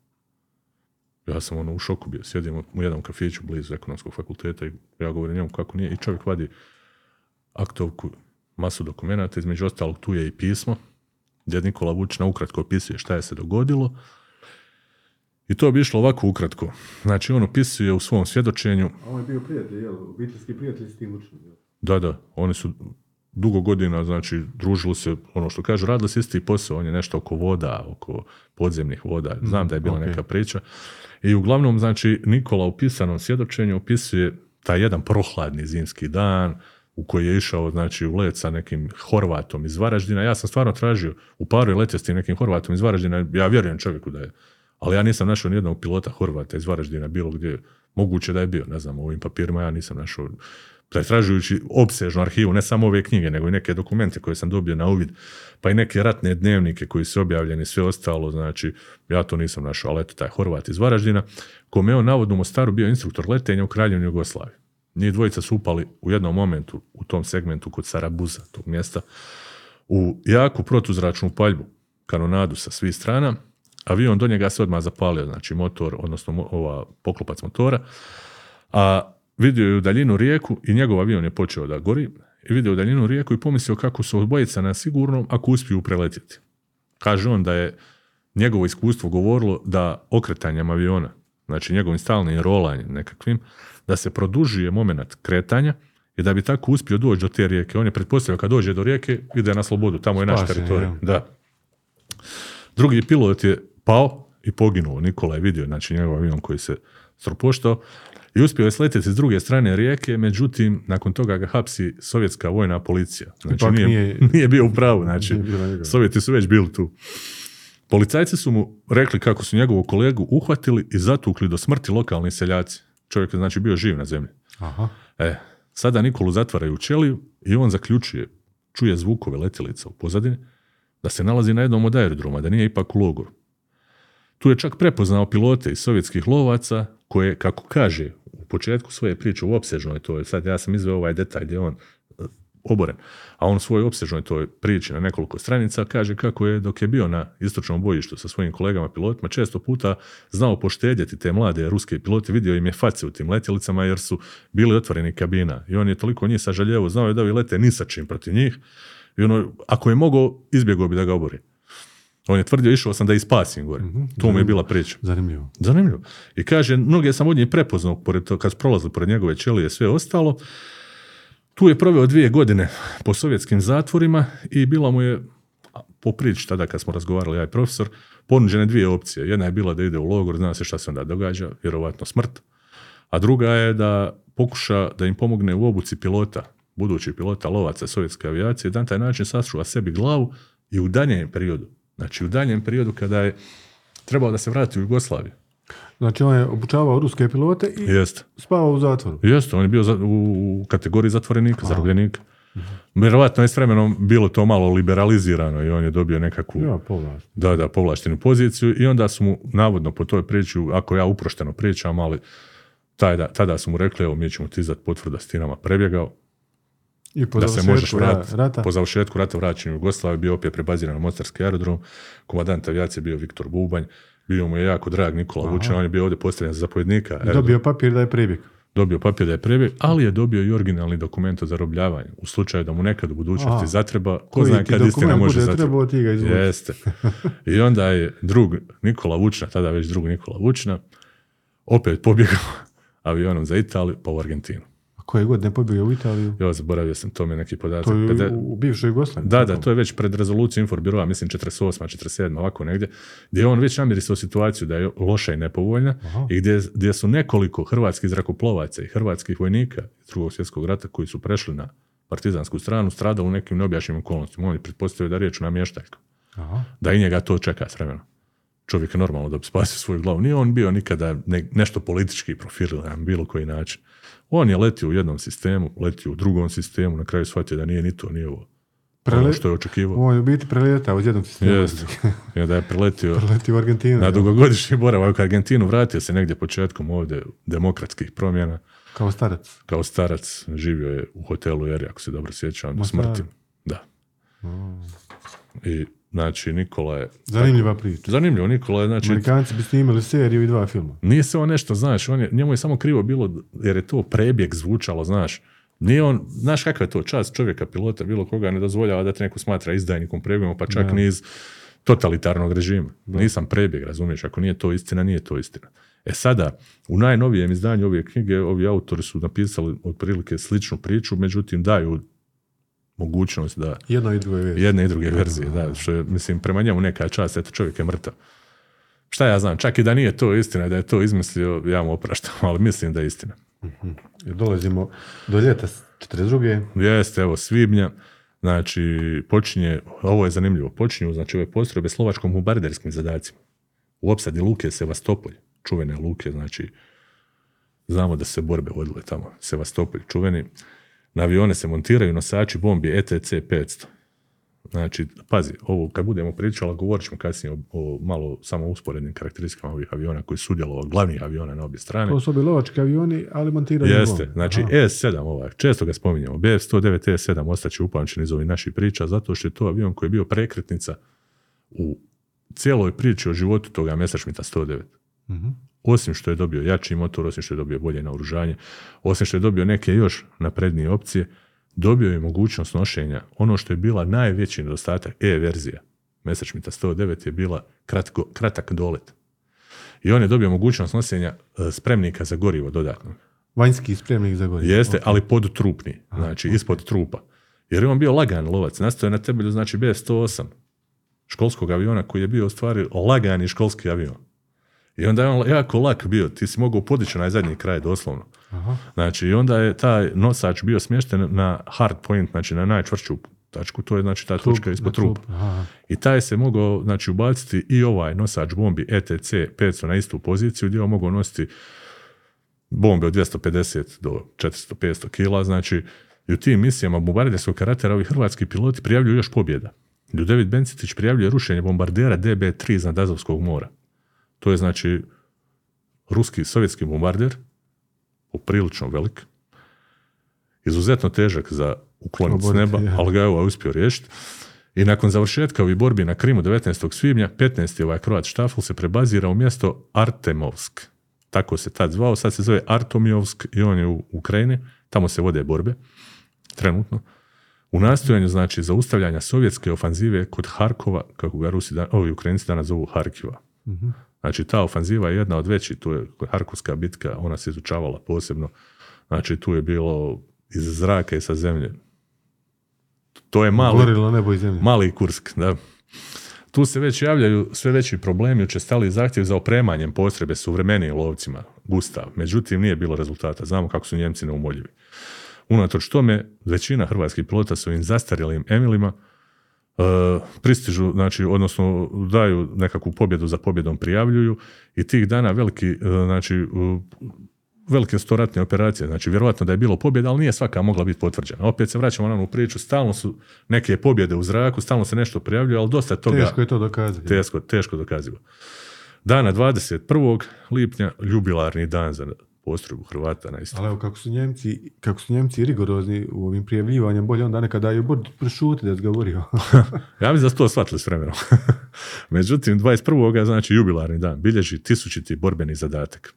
Zanimljivo, kad je e, bio taj tisućiti borbeni zadatak, jedan od njemačkih pilota ili osoblja koji se nalazi s njima na aerodromu je nacrtao jednu veliku grafiku gdje je svakog od tih pilota nacrtao u njegovom avionu sa njegovim osobinama. Ako je neko volio malo više zaviriti u čašicu, nacrtao ga je sa flašom piva u ruci. Ako je neki bio ženskar, on je bio sa ženom u kabini. Zanimljiva slika, nalazi se u knjizi. U sedmom mjesecu napokon počinju prisezati BF-109G i to u inačici G2. Rećemo kasnije po čemu je to značajno, zbog čega je taj avion bitan. Dobro. To je bilo u pravi čas jer su ovi spali na samo četiri ispravne letjelice. To je minimum operativne održivosti. Znači četiri letjelice ne znači ništa. Ovo pojačanje isplatilo se već 2. srpnja kad su piloti Miković i Bokškić najurili i oborili čak tri lovca iznad Azovskog mora. Sva tri su pala u vodu. I to priznaju Rusi. Znači. Dva dana kasnije Josip Helebrant i Stjepan Radić, čuveni Stjepan Radić ima ime po čuvenom Stjepanu Radiću, Ja, imenjak. ja, dva- u 21. godini je stradao tu. Uspješno napadaju konvoj teglenica i potapaju nekoliko teglenica i jednu topovnjaču. To je sve u Azovskom moru. Sve u Azovskom moru, znači sa, iz zraka, znači u velikim misijama jurišne, jurišnog karaktera. Nastavljaju prijavljivati zračne pobjede od strane hrvatskih letača, ali u sovjetskim dokumentima baš i nema opet mnogo potvrda ovih tvrdnji u ovom periodu ljeta. Znači ne poklapaju se podaci. Da. Zanimljiva je jedna borba koja se odvila 12. srpnja. A riječ je o jednoj od najdužih vremenskih borbi protiv devet sovjetskih bombardera SB-2 i DB-3F i najmanje 24 lovca LAGG-3 To je dobro Jakija. masovna vodovi. ja. Da, oni su tu uspjeli srušiti dva bombardera. To nije, znači, nezanimljivo. Ali ovdje su Hrvati bili samo dio neki, jel? Dio, je na- tu još... dio jednog štafela koji je udarao, znači, na tu Da. To je velika borba u zraku, to je bilo zanimljivo gledati sa zemlje. Ja, ti zamisli nekih 40 letjelica u zraku. Furbal. Da, i sad to nešto doga- događa, znaš, i oni se vrte i to već oduzima vrijeme, ali se zauzmaju pozicije, teško ko obara nešto. I ovi su vješti, i lovci štite bombardere, nije to baš priča. A nije ni bombarder. A nije ni bombarder bez bezopasan. žaoka, da, ima on svoje, znači, hard point iz koji rafala, to je sve. I to su dani, znači, intenzivni borbi na Azovskom moru. Hrvatska zrakoplovna lovačka legija doživljava svoj prvi borbeni gubitak, ovdje govorimo o borbenom gubitku. 20. srpnja, kada je u prinudnom sletanju poginuo Vjeco Miković. Znači, nakon pola godine borbenih djelovanja. Da. Skoro, Bez gubitka u zraku. Iako, aj, kad uzmemo sad u obzir, Sovjeti imaju loše, loše avione, Dobro, da. Njemci imaju najviše emisija po glavi, znači više stradavaju, hrvatski piloti su opet jedna manjina tu. Ali značajno opasna. Pogledaj samo učinak koliko je prijavljenih pobjeda u ovom periodu. Znači, sukob- sukobljuju se na, ali opet je to... Izuzetno, znači oni su bačeni doslovno, nisu imali predaha minute, znači kako su došli, to nije stajalo. Tu se već pokazuju prve iscrpljenosti. I oni se e, prebaziraju na, opet na zračnu luku kod Taganroga. Znači opet se vraćaju, govori se, nekoliko puta će to biti. Koga malo, malo i odma, Malo odmaraju, odmaraju, malo je vraćaju, malo idu naprijed, malo. I dva dana kasnije Džalov zrakoplov prinuno slijeće na sovjetsku teritoriju. Ovo je zanimljivo. On se dva dana skrivao i provlačio do njemačkih linija. Kroz onako neprijateljsko okruženje. Nije znao teren. Nije znao teren, znači protivnik mu je Ali sve. izvukao se. Boga mi izvukao se. Pronašao je pravac, došao je do njemačkih linija i do osmog mjeseca hrvatski legionari apsolutno prelaze na 109 G2. Došlo ih je 13, a zadržana su i tri stara tipa E, znači ovi je sedmica. Ova postrojba se uskoro počela nazivati Jagd grupe Džal, ili ti ga lovačka grupa Džal. Tako je ostala upisana. Često puta ćeš naći u stranoj literaturi kao Jagd grupe Džal. Većina ljudi nije znala o čemu je riječ, riječ je o Franje Džalu koji je bio zapovjednik. Znači on je ostavio na taj način izbrisi trajeva. Evo, Izvukao se iz neprijateljskog teritorija, preživio, svašta nešto. Baš je bio lik. Znači, za njega su partizani tvrdili na, kraju rata kada je zarobljen i on je streljan u Beograd. Aha. On je optužen za ratni zločin, ali ne zato što je letio ovamo, nego zato što se smatralo da je on izvršio sabotažu na sistemu za uzbunjivanje 6. aprila u Beogradu, 41. 41. Aha. i da je Njemcima odnio ratne planove. I radi toga su ga osudili. Radi toga, sam- nije on zato što je nastupao ovdje, znači, ni najmanje. Jer masa pilota je drugi, neki su stradali zaista iz neke osvete, iz neke gluposti, ali većina ih je preživjela. Neki su bili dodijeljeni da budu u jugoslovenskoj avijaciji, neki su ubijeni na straži, bilo je toga. Znači nije to, ali ovako službeno, znači on ne bi bio osuđen, nego zbog ovoga, vjerovatno.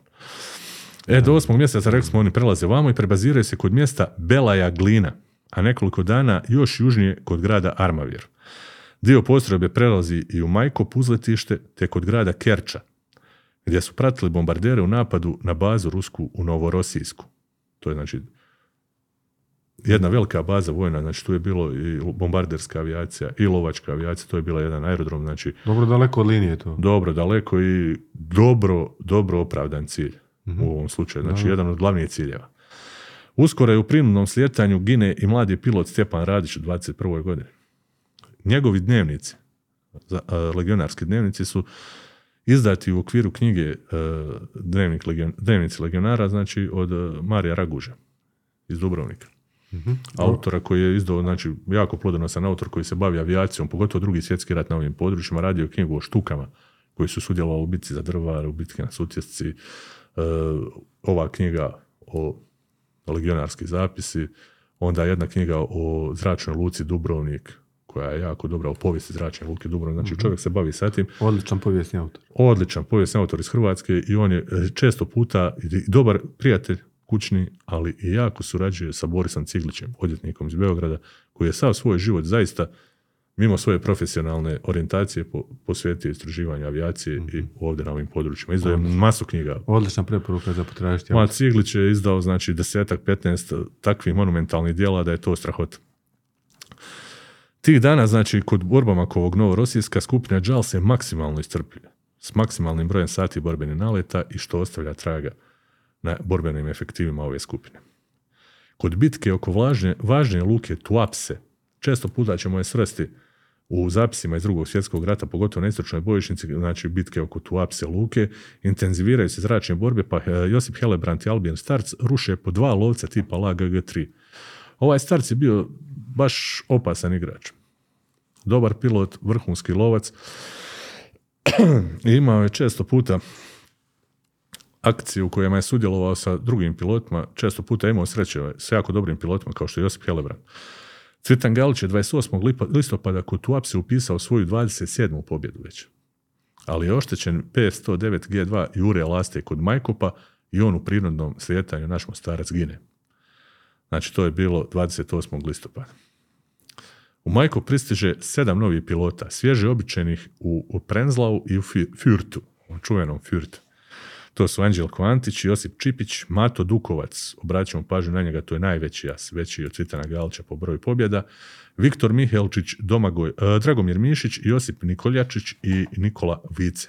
A nešto kasnije pridružujem se i Božidar Bartulović, međutim, Nikole, Nikoljačić uskoro gine u G2 crni 10, znači oznake. 15. studenog stiže naredba o povlačenju s bojišta i u ti tri mjeseca, ovo je važno napomenuti, izvršeno je čak 3698 borbenih letova. Dve- 2460 borbenih zadataka, 1569 oružanih izviđanja i slobodnog lova. To su Njemci zvali, znači, Freijagd, Znači, ako naletiš na nekoga u zraku, naletio si.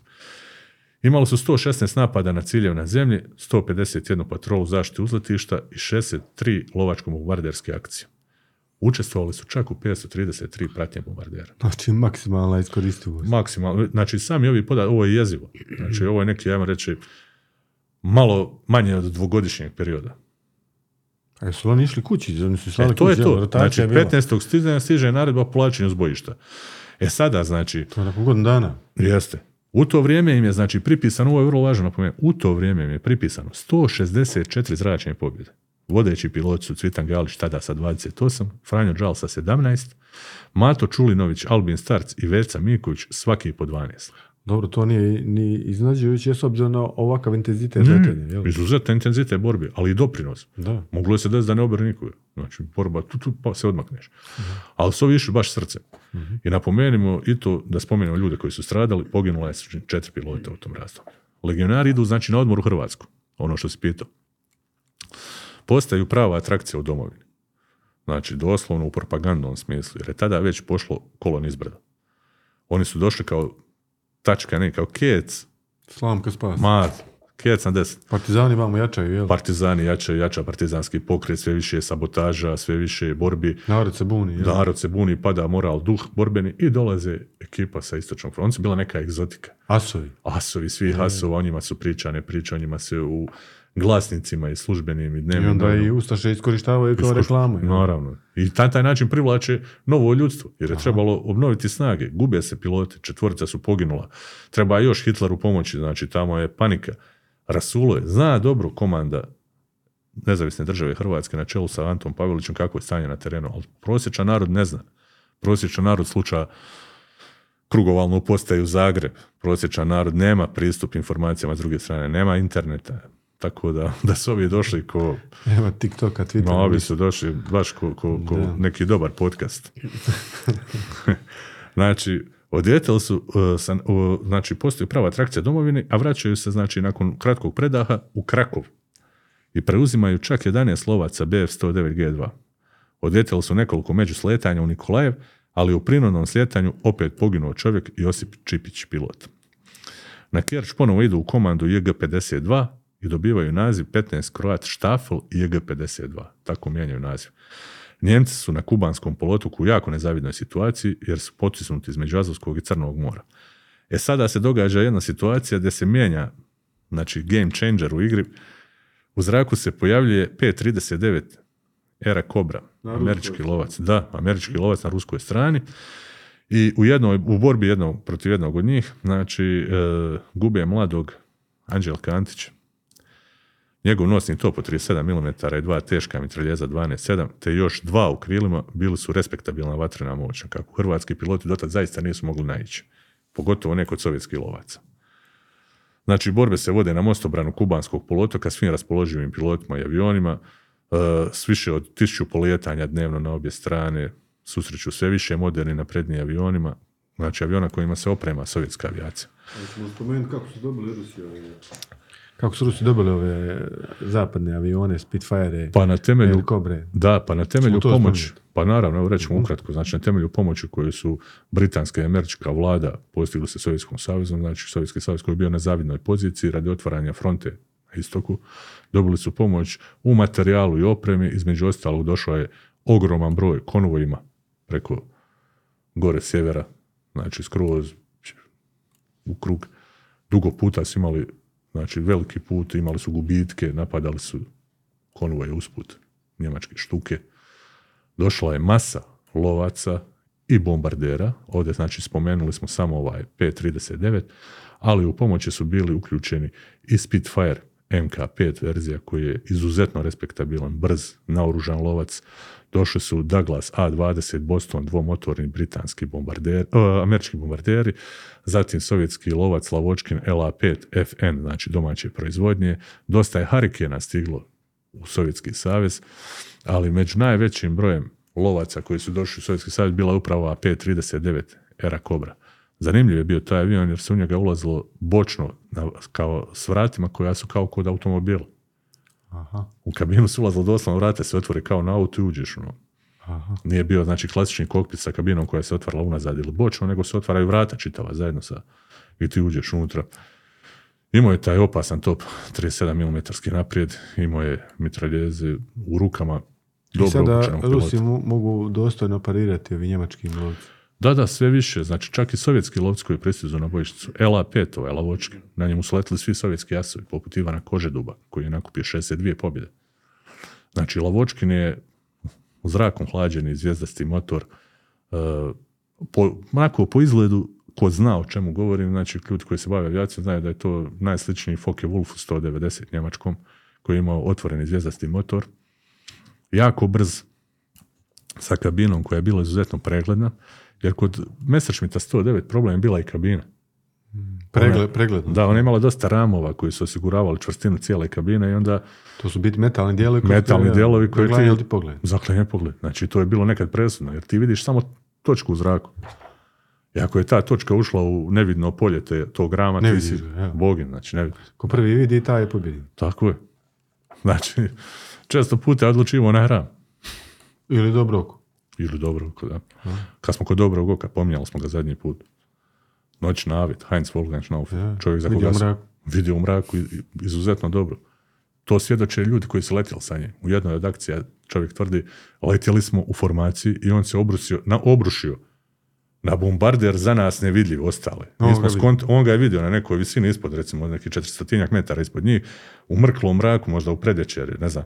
Ono, mra- mrak je, mislim, kad pane malo svjetlost, ne vidiš dobro, a ne kad mrkne Da, ima. da. I on je vidio, ne znam kog razloga, možda je snimio neku iskru, možda je vidio svjetlo Neki detalj, ploče, ali to je izuzetan vid. On se i više puta svjedočilo da oni ne vide nešto što on vidi. I taj Heinz Wolfgang Schnaufer 121 zračan pogled. Tako je to isto bilo i po danu. da, Ko prvi vidi. da, ali ovo je bilo zanimljivo da, da je Schnaufer nije vidio po danu, recimo, znam te situacije. znači samo noćni lovac. Da, da, kao ono, dajte mu samo da leti po noći. Znači, ovaj ne vidi po danu. Svaba preko dana po noći. Šišmišovo slijepilo, ono, ništa to. Da. Šalimo se, naravno. U svibnju u postrojbu ovu pristižu Bogdan Vujčić, Nikola Cvikić i Živko Đal, te veterani Albin Starc, Slavko Boškić, Stjepan Martinašević i Dragomir Mišić. Upravo su Starc i Vujčić tijekom posjeta komadanta ZNDH Vladimira Krena isti dan prebjegli Sovjetima u dogovorenoj akciji s partizanskim ilegalcima. Zrakoplovima bje- zeleni 11 i bijeli 2. Na šta je zanimljivo? Nešto se nije svidla ova Da, ali su, možeš misliti kako su ga sačekali. Znači, sačekali da čovjek dođe, da ga obrukaju do, ono... Ispriča priču. Da, da, neka tebe tu, mi ćemo samo jednu akciju i ono, zabiju mu nož u leđa neviđeno. I oni su tada sletili, znači, na jedan aerodrom u Sovjetskom savezu i onda su Rusi imali priliku odlično da testiraju BF-109G. Ovaj Gustav. Da, da ga stave znači, u neke simulirane zračne borbe sa svojim lovcima, kako bi vidjeli šta su njegove prednosti i njegove nedostaci. Izuzetno dobar u penjanju, okretan, imao je neki svojih nedostataka. Međutim, hrvatski legionari bili su znači jako aktivni u lipnju, borbama oko grada Krimskaja. 8. lipnja Đal ruši svoj 38. Uh, Bože me Đal, Galić ruši svoj 38. zrakoplov, što je bila njegova posljednja pobjeda. A 15. lipnja Nikola Cvikić bježi također na sovjetsku stranu kod grada Jelizavetinskaja. Dobro i krenulo ovi prijebici. Idu stalno, vidiš kako, znači Njemci to trpe, Njemci jako loše trpe izde, svi, svi loše trpe izde. Pa naravno. Ali Njemci su čekali do jednog momenta kad su ih samo poslali kući. Rekli ovo ne ide više ovako. Znači doslovno su presrekli tu priču. Zbog toga Kren izdaje naredbu za smjenu Franje Đala. Znači, je mjesto dolazi Pavao Sić. Zabrana letenja za ovu postrojbu je izdana netom nakon toga 19. lipnja 42. a ostatak zrakoplova se prebacuje njemačkim postrojbama. To je znači uzrokovalo ovi prebi, Jeste, to je ta prva kazna. Aha. Pazi, to još uvijek, znači nije kraj Hrvatske zrakoplovne legije. Pazi, E, u drugoj misiji Hrvatska zrakoplovna legija u tri mjeseca svoga djelovanja obavila 600 borbenih letova. Četiri pilota su pobjegla Rusima, a dvojica ginu. Hm, Znači više prebjega nego gubitaka. E, šta sada hoćemo reći?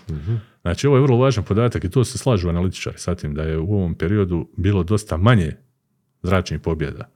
Ali iz tog razloga što je pilota bilo manje, a i nastupali su s oprezom. Šta je došlo do toga? Znači, Čemu gubici, je ta promjena? gubici, stradavanje hrvatskih, ali i njemačkih pilota. Mi ovdje kad pričamo o ovim, ne, stalno nam bježi iz glave misao da oni nastupaju zajedno s njemačkim Ja, pilotima. ja, ja. I ovi ginu. Vjerovatno Oni- svjedoče gubicima među njemačkim pilotima, pa onda i oni... Znalo je se des. Pane, Da, da. znači, ka- ja sam vidio fotografiju zaista na jednoj od tih knjiga gdje je oboren pilot, e, gdje je oboren e, zrakoplov tipa MiG-1 sovjetski. I on je pao na aerodrom gdje su Hrvati bili smješteni i čovjek se ugljenisao unutra.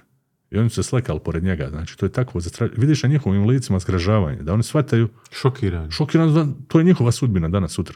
Da, možda Na početku ratu su išli ono srcem, znači, onda su počeli vidjeti sve više i više problema. Sve više i više nesreće. Smrt oko njih. Smrti oko njih. Ljudi koji su do sa njima bili nestaju u plamenu. I znači, sad je sve manje, znači više je opreza. Mhm. Vidimo taj oprez se javlja. Dio mlađeg letačkog osoblja, već krajem, jel, 42. u listopadu, ulazi u sastav HZL-a, Hrvatske zrakoplovne legije, a u međuvremenu čak 12 pilota tijekom ljeta 43. završilo je pilotsku školu u Fürth. Znači škola je čitavo vrijeme. Škola radi, dolaze još ljudi. Nakon odmora u Hrvatskoj upućeni su na istočnu bojišnicu. Za zapovjednika sad ovaj put biva imen, imenovan Mato Dukovac. Govorimo o najvećem hrvatskom masu. Riječ je o čovjeku koji je završio rat sa skorom od 40 pobjeda, malo više od Cvitana Galića, ali Cvitan Galić ima 38 plus 7 nepriznati, pa mu se računa neka 45, neka 38. I smatra ga se najvećim masom iz dva razloga. On nije prebjegao, on je se nakon ovoga vratio u Hrvatsku i on je završio u Banja Luci svoj život, vidjet ćemo na koji način. Znači, kao ostaje za komandama, ostaje do kraja vjeran ideji. E, u svibnju, znači, rekli smo ovo, e, to što smo do listopada, pardon, E, u jedinici su uz Matu Dukovca, još uvijek Zdenko Avdić, Ivan Baltić, Desimir Furtinović, Dragutin Gazapi, čuveni pilot Josip Jelačić, Josip Krajnc i Vladimir Nahod, o njemu sam ti govorio, Vlado Kreš, Edvard Martinko, Zvonimir Rajterić, Ivan Širola i Albin Šval. Malo je trebalo pa da pane opet prva žrtva. Ali oni su dobili ove nove G, G6. ili tako? G6, da. Aha. Ima, taj sad je mješavina G2, G6. Znači, prva žrtva koja pada nakon ovoga je Zvonimir Rajterić kao pratilac Desimiru Furtinović. Srušio se tijekom poletanja i prevrnuo. To je obično bilo pogubno jer je staklena kabina, lom vrata, pali se avion, pun goriva, znači na uzletu. Gotov si. To je to, nema dalje. E, Dukovac uskoro postiže 200. pobjedu za 15. Kroat štafel, znači negdje u tom periodu, ali već padaju i prvi IL-2 šturmovici.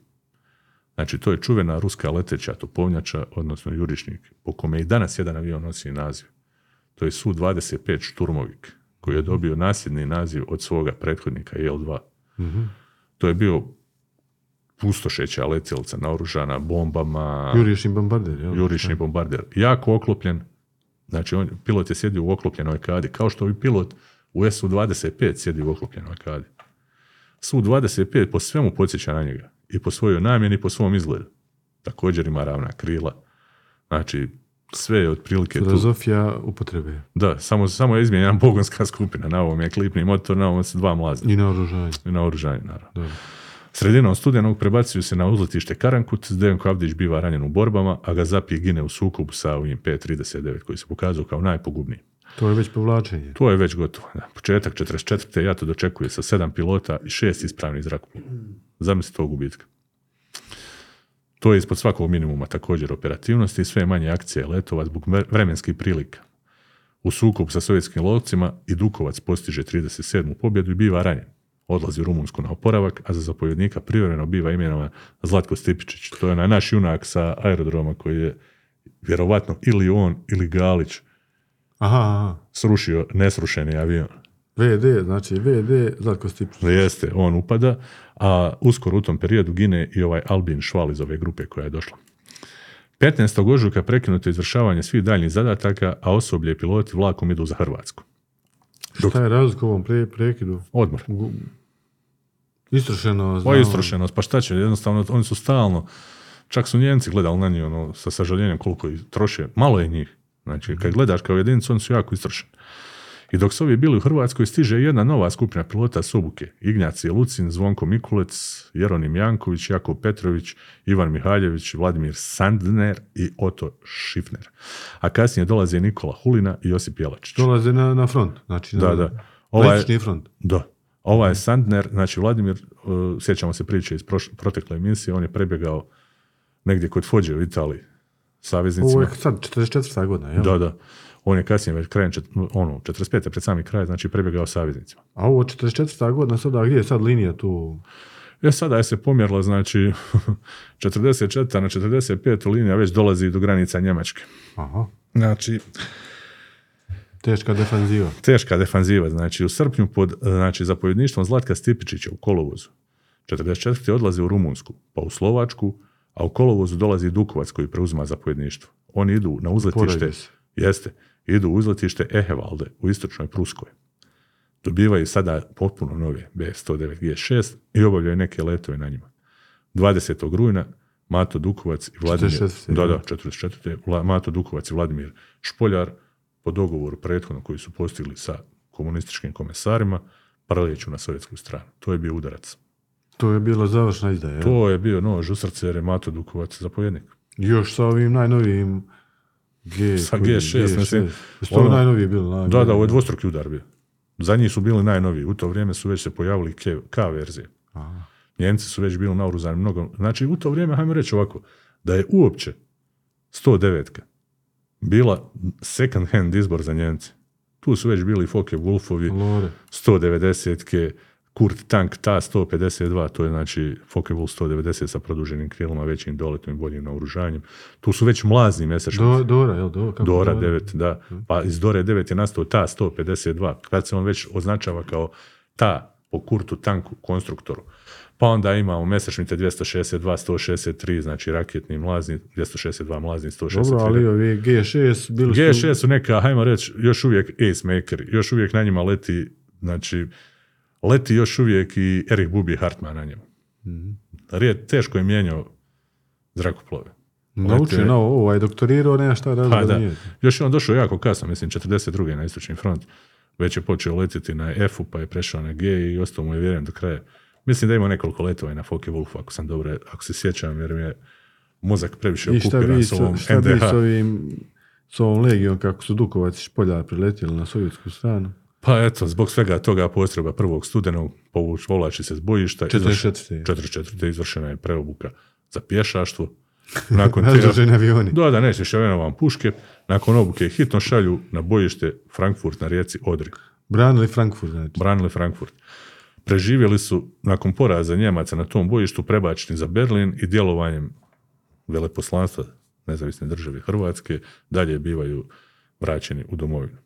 Skupina je dakle u travnju 45. i službeno raspuštena.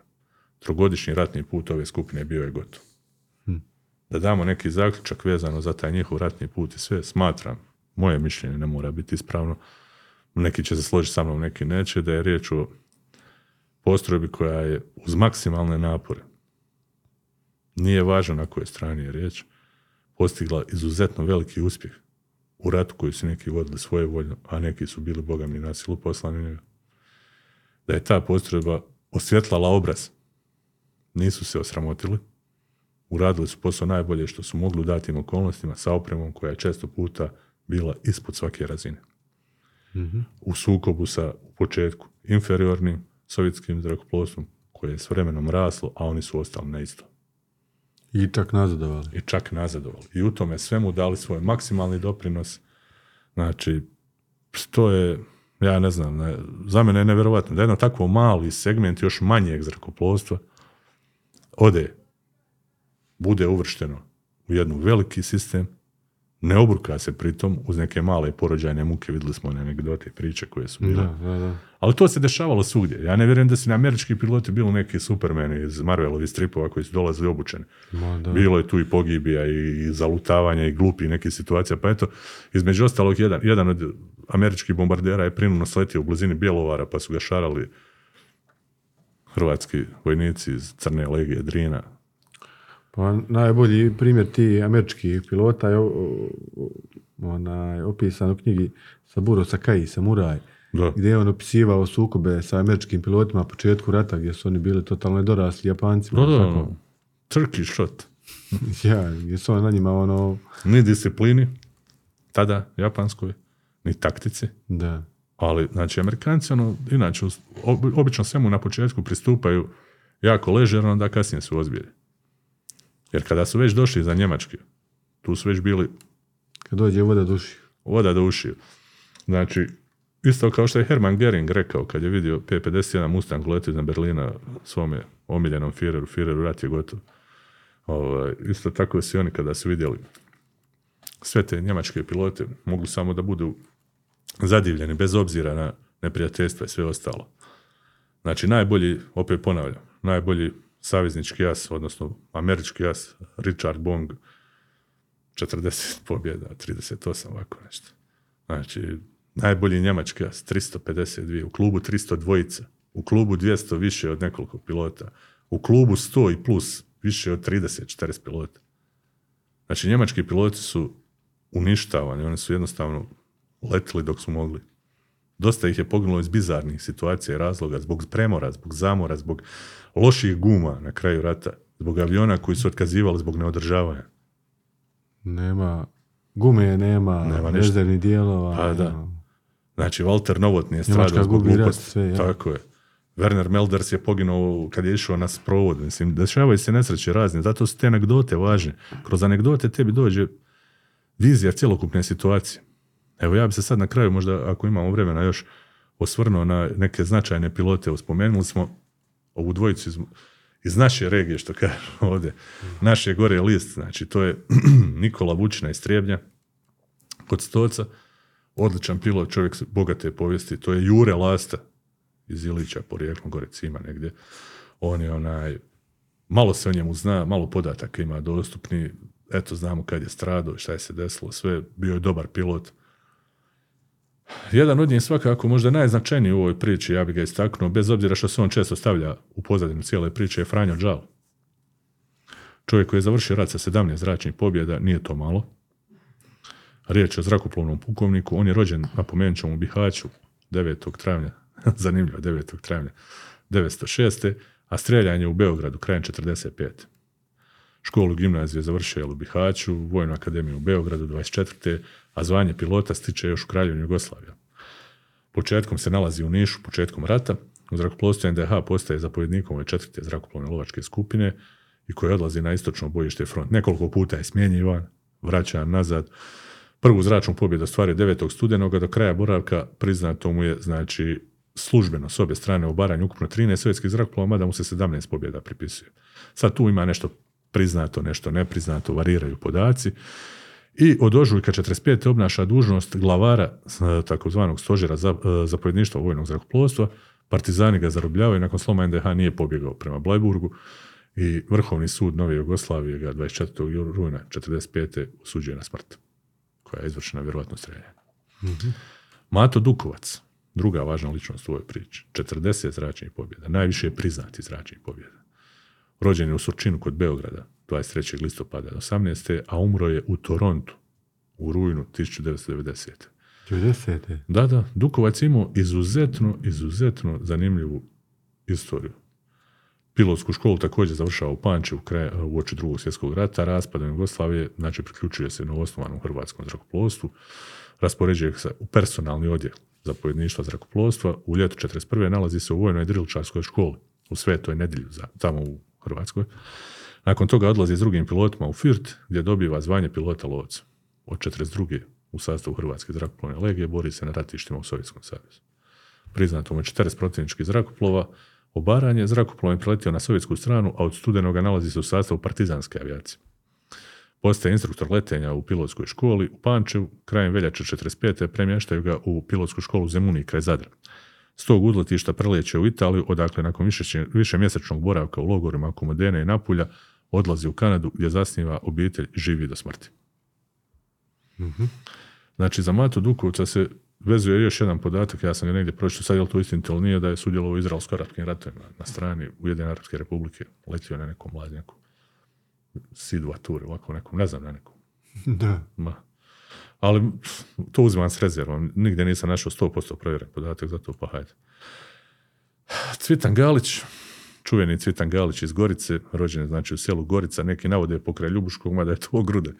Pa se gruđani ljute kad ga otimaju. Sovići Gorica, da. Pa ne, je mislim, da, ne, ne, ali u službenim nazivima znaš kod Ljubuškog, kojeg Ljubuškog čovječa. Ali dobro. 38 znači zračnih pobjeda plus 7 nepriznati. On je riječ o zrakoplovnom satniku, takav je čin nosio.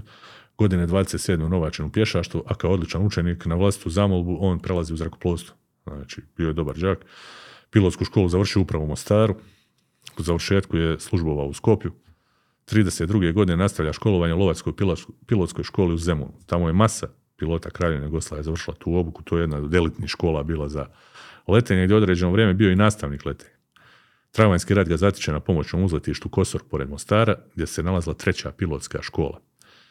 Svojim zrakoplovom preleće na uzletište kod Sinja i stavlja se na raspolaganje Hrvatskom zrakoplovstvu. Dobrovoljno se prijavio sastav ove četvrte zrakoplovne lovačke skupine kao i ostala dvojica. E, odlazi u obuku na školovanje u Njemačku Fürth, nakon čega je upućen na istočnu bojišnicu u sastavu 10. jata. Krajem studenog postiže prvu zračnu pobjedu lovcem BF-109 u nizu teških okršaja, broj njegovih pobjeda se stalno povećava i povećava, a postrojba se seli na razna uzletišta prateći napredovanje ili povlačenje njemačke vojske, o tome smo govorili. Ja. Obarao je različite letjelice, između ostalog i ruske lovce moderne, MiG-3 i britanske Spitfire. Odlikovan je nizom hrvatskih i njemačkih odličja, posljednju zračnu pobjedu je postigao 19. rujna 43. kada u jednom danu postiže dvije pobjede. U njegovu službenu skoru ubilježeno je znači 38 priznatih pobjeda i 7 nepriznatih. Ukupno je izvršio 439 borbenih letova. Po povratku u Hrvatsku e, našao se na Borongaju u sastavu 11. skupine, nakon toga biva premješten na uzletište Zalužani u petu zračnu luku, zrakoplovnu luku, znači ne znamo zbog čega razlog se pravi, ne zna zbog čega je prebačen tamo, ali vjerovatno je riječ da, da bi kao iskusan pilot koji se vratio sa istočne bojišnice kao kod, kod Banja Luke. da, da, formiran lovac, vjerovatno obučio nekoga još ili... Tad je već vrijeme, znači, kada Banja Lučka zračna luka preuzima na sebe glavnu vatru. Tu je, znači, zapovjedao 23. jatom, tu i gine u svom lovcu, moram samo nje, MS 406, kojemu je bio dodijeljen, znači, da leti sa njim u Banja Lučkoj zračnoj luci. Pošao je da uđe u svoju zrakoplov za vrijeme napada južnoafričke avijacije. Da, da. Baza pod napadom. Da, i onda su bacili neku zapaljivu bombu u blizini njegovog zrakoplova i on je živ izgorio unutra, ima i ta fotografija, vidi se taj njegov leš. Unutra on je sahranjen na Zagrebačkom Mirogoju, partizani su mu prekopali grob 45. kad su Poslali, uklanjali sve tragove, da. Zato možemo reći da je poginuo u, E. u avionu. I onda kad uzmemo sve u obzir, jednom sam se referirao na svoju izjavu da je Bosna i Hercegovina sa svim ovim pilotima, poput njih, pa i poput Milica Vasemiza iz Ljubuškog koji leti u Kraljevini Jugoslavije avijaci, pa je srušio tri aviona, pa poput još nekih drugih, Bosna i Hercegovina ima zavidan broj letačkih pilota asova, kakvim se teško mogu pohvaliti mnogo veće zemlje.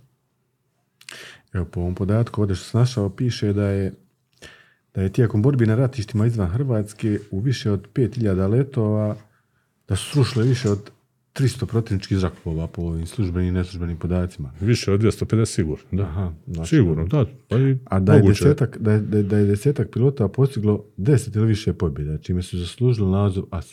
Tako je. Mada je ta, znači, kažem opet, uzet ćemo u obzir da je moguće da je bilo varijacija, da je neko postigao i više, ali mu nije priznato. Da. Evo, Nikola Vučina se vodi kao dvije zračne pobjede. Moguće da je Nikola Vučina srušio još jedan avion. Ili moguće da je među te dvije zračne pobjede bila samo jedna. Ili ni jedna. Ali ono, kad je riječ o potvrđenim, ja mislim opet da bi da je Cvitan Galić najveći. Po meni. Iz više razloga. Znači, Mato Dukovac je 40 zračnih pobjeda, Cvitan Galić priznati 38, ali oni sedam nepriznati, pa nek su tri. Opet je veći. A šta bi s ovim bombarderskom eskadrilom? Njih nisu skoro nikako spominjali. Na početku smo rekli da su postojali, ali njihov borbeni su- put i nije toliko zanimljiv. Nije meni, meni lično nije toliko zanimljivo zato što sam ja više Pa ukratko, pobornik. šta je bilo s njima? Kako su oni djelovali? Oni su letili, bombardirali? Jesu, imali, jesu oni bili ovako borbeno angažirani kao i lovci? Kako ne, znači bilo su misije, imaju fotografije, tamo postoje, znači zabilježene fotografije čak i u njemačkim magazinima. Bijelo ofarbanih, Dornijera 17. Te Dobro. bombaške skupine. Tu je jedna od posada bila koja se isticala i fotografija, mislim to je posada Josipa Jordanića, zapovjednika. Često se puta slikali sa svojom maskotom, jednim psićem kojeg su vodili iz borbe u borbu. Vodili su ga sa svojim bombarderom i oni su imali tisuće i tisuće borbenih letova. Bija je, bila je posada jednog zrakoplova koja je bilježila 300. borbeni let, znači imali su nekakvu proslavu. To je zabilježeno oko kamere. Imali su dosta uspjeha, imali su i gubitaka također. Li oni imali prebjega ovako kao i lovci? Pa ja ne, ne sjećam se nešto za bombašku skupinu, kako nisam se referirao na njih u zadnjih možda, ne znam, ni godinu dana nisam ni prelistao nešto. Nisu baš bili ni u prilici možda. Da, ali meni lično, ja ti kažem, lova, lovačke avijacije, bombarderi su inače tromi i ko mene zna, zna da sam sklon ovim lovcima. Dobro, Gorane, ovako za kraj, šta možemo najaviti sljedeću epizodu, šta bi mogli, o čemu bi mogli pričati, o čemu, šta bi mogli prostudirati? Pa po meni nekako, možda bi najzanimljiviji bio Imamo toliko toga od arapsko-izraelskih ratova, dalje, Pa recimo da se- formiranja modernog zrakoplovstva u Jugoslaviji bivšoj, pa imamo, ne znam, Ima jedna tema koja bi meni bila, možda, možda i tebi bila zanimljiva. Riječ je o ratnom putu, odnosno ratnom djelovanju iranskih tonketa aha, u sukobu Iran-Irak, što je vrlo zanimljivo. Znači, riječ je o iransko-iranskom, iračko-iranskom ratu kojeg bi mogli ispričati kroz perspektivu pilota koji su letjeli na tonketima F-14 aha. u iranskom ratnom zrakoplovstvu. Imali su najviše pobjeda. Imali su, to su prvi jasovi na tonketima. Imali su više po, pobjeda nego Amerikanci. Amerikanci nijedan imali. Amerikanci u tom momentu nisu imali ništa. Sa, F, F, Sa F-14. da. Oni su uveliko radili posao i uveliko dokazali kvalitetu tog aviona i kvalitetu projektila AN-54 Phoenix Da, da. koji su nosili, a u čiju se kvalitetu dugo i sumnjalo. Mnogi su smatrali da je, kad je nastao Phoenix, da je on u stvari tigar od papira, međutim, A suparnici Tomketima su bili čak miraži, jel tako? bili su razni lovci. Naj, najopasniji suparnik njegov bio je Mirage F1 u iračkoj avijaciji, ali bio je MiG-25. Najviše su strahovali od MiG-ova 25 koji su bili izuzetno brzi. Možda i najbrži lovački avioni u to imali bi o čemu da pristupni. Imamo čemu, vjerujem, tu su asovi strašni. Ja ću ih izvući male anegdote vezano za njih. I još jedna stvar, znači evo kao uvertira svega. Tonket je i nastao zbog Irana, ne zbog SAD. Mhm. Kao prvi izvozni proizvod avi, mlazne avijacije Grumana u to vrijeme veliki posao trebao da se postigne sa Iranom i Amerikanci su srljali bjesomučno u to. Najviše da ga prodaju Iranu, jer je Iran u tom momentu zatrebao lovac. Takvu karakteristiku. Odličan uvod za sljedeću epizodu. Da. Gorane, hvala ti. mm, Hvala, tebi i dragim slušateljima koji su izdržali. Evo da vidim koliko smo dosta snimali, pa ima jedno skoro dva sata, evo jedno 15 minuta do Ajde, super. Neka nam oprosti ako je se neka greškica pod, potkrala, toliko je toga, a mi smo htjeli sve to da zaokružimo tu priču o hrvatskim letačima i u prošloj i današnjoj epizodi. E. Da. Hvala tebi što si me pozvao. Ništa, Gorane, hvala ti još jednom, hvala i slušateljima, do slušanja. Location T1 u- uniform, approach uniform, 284999181. 18 to northwest, 950 meters. Final heading 090 plus or minus 20. Approximately 3,000 feet uh, left turn heading 240. You are listening to the podcast Weekend.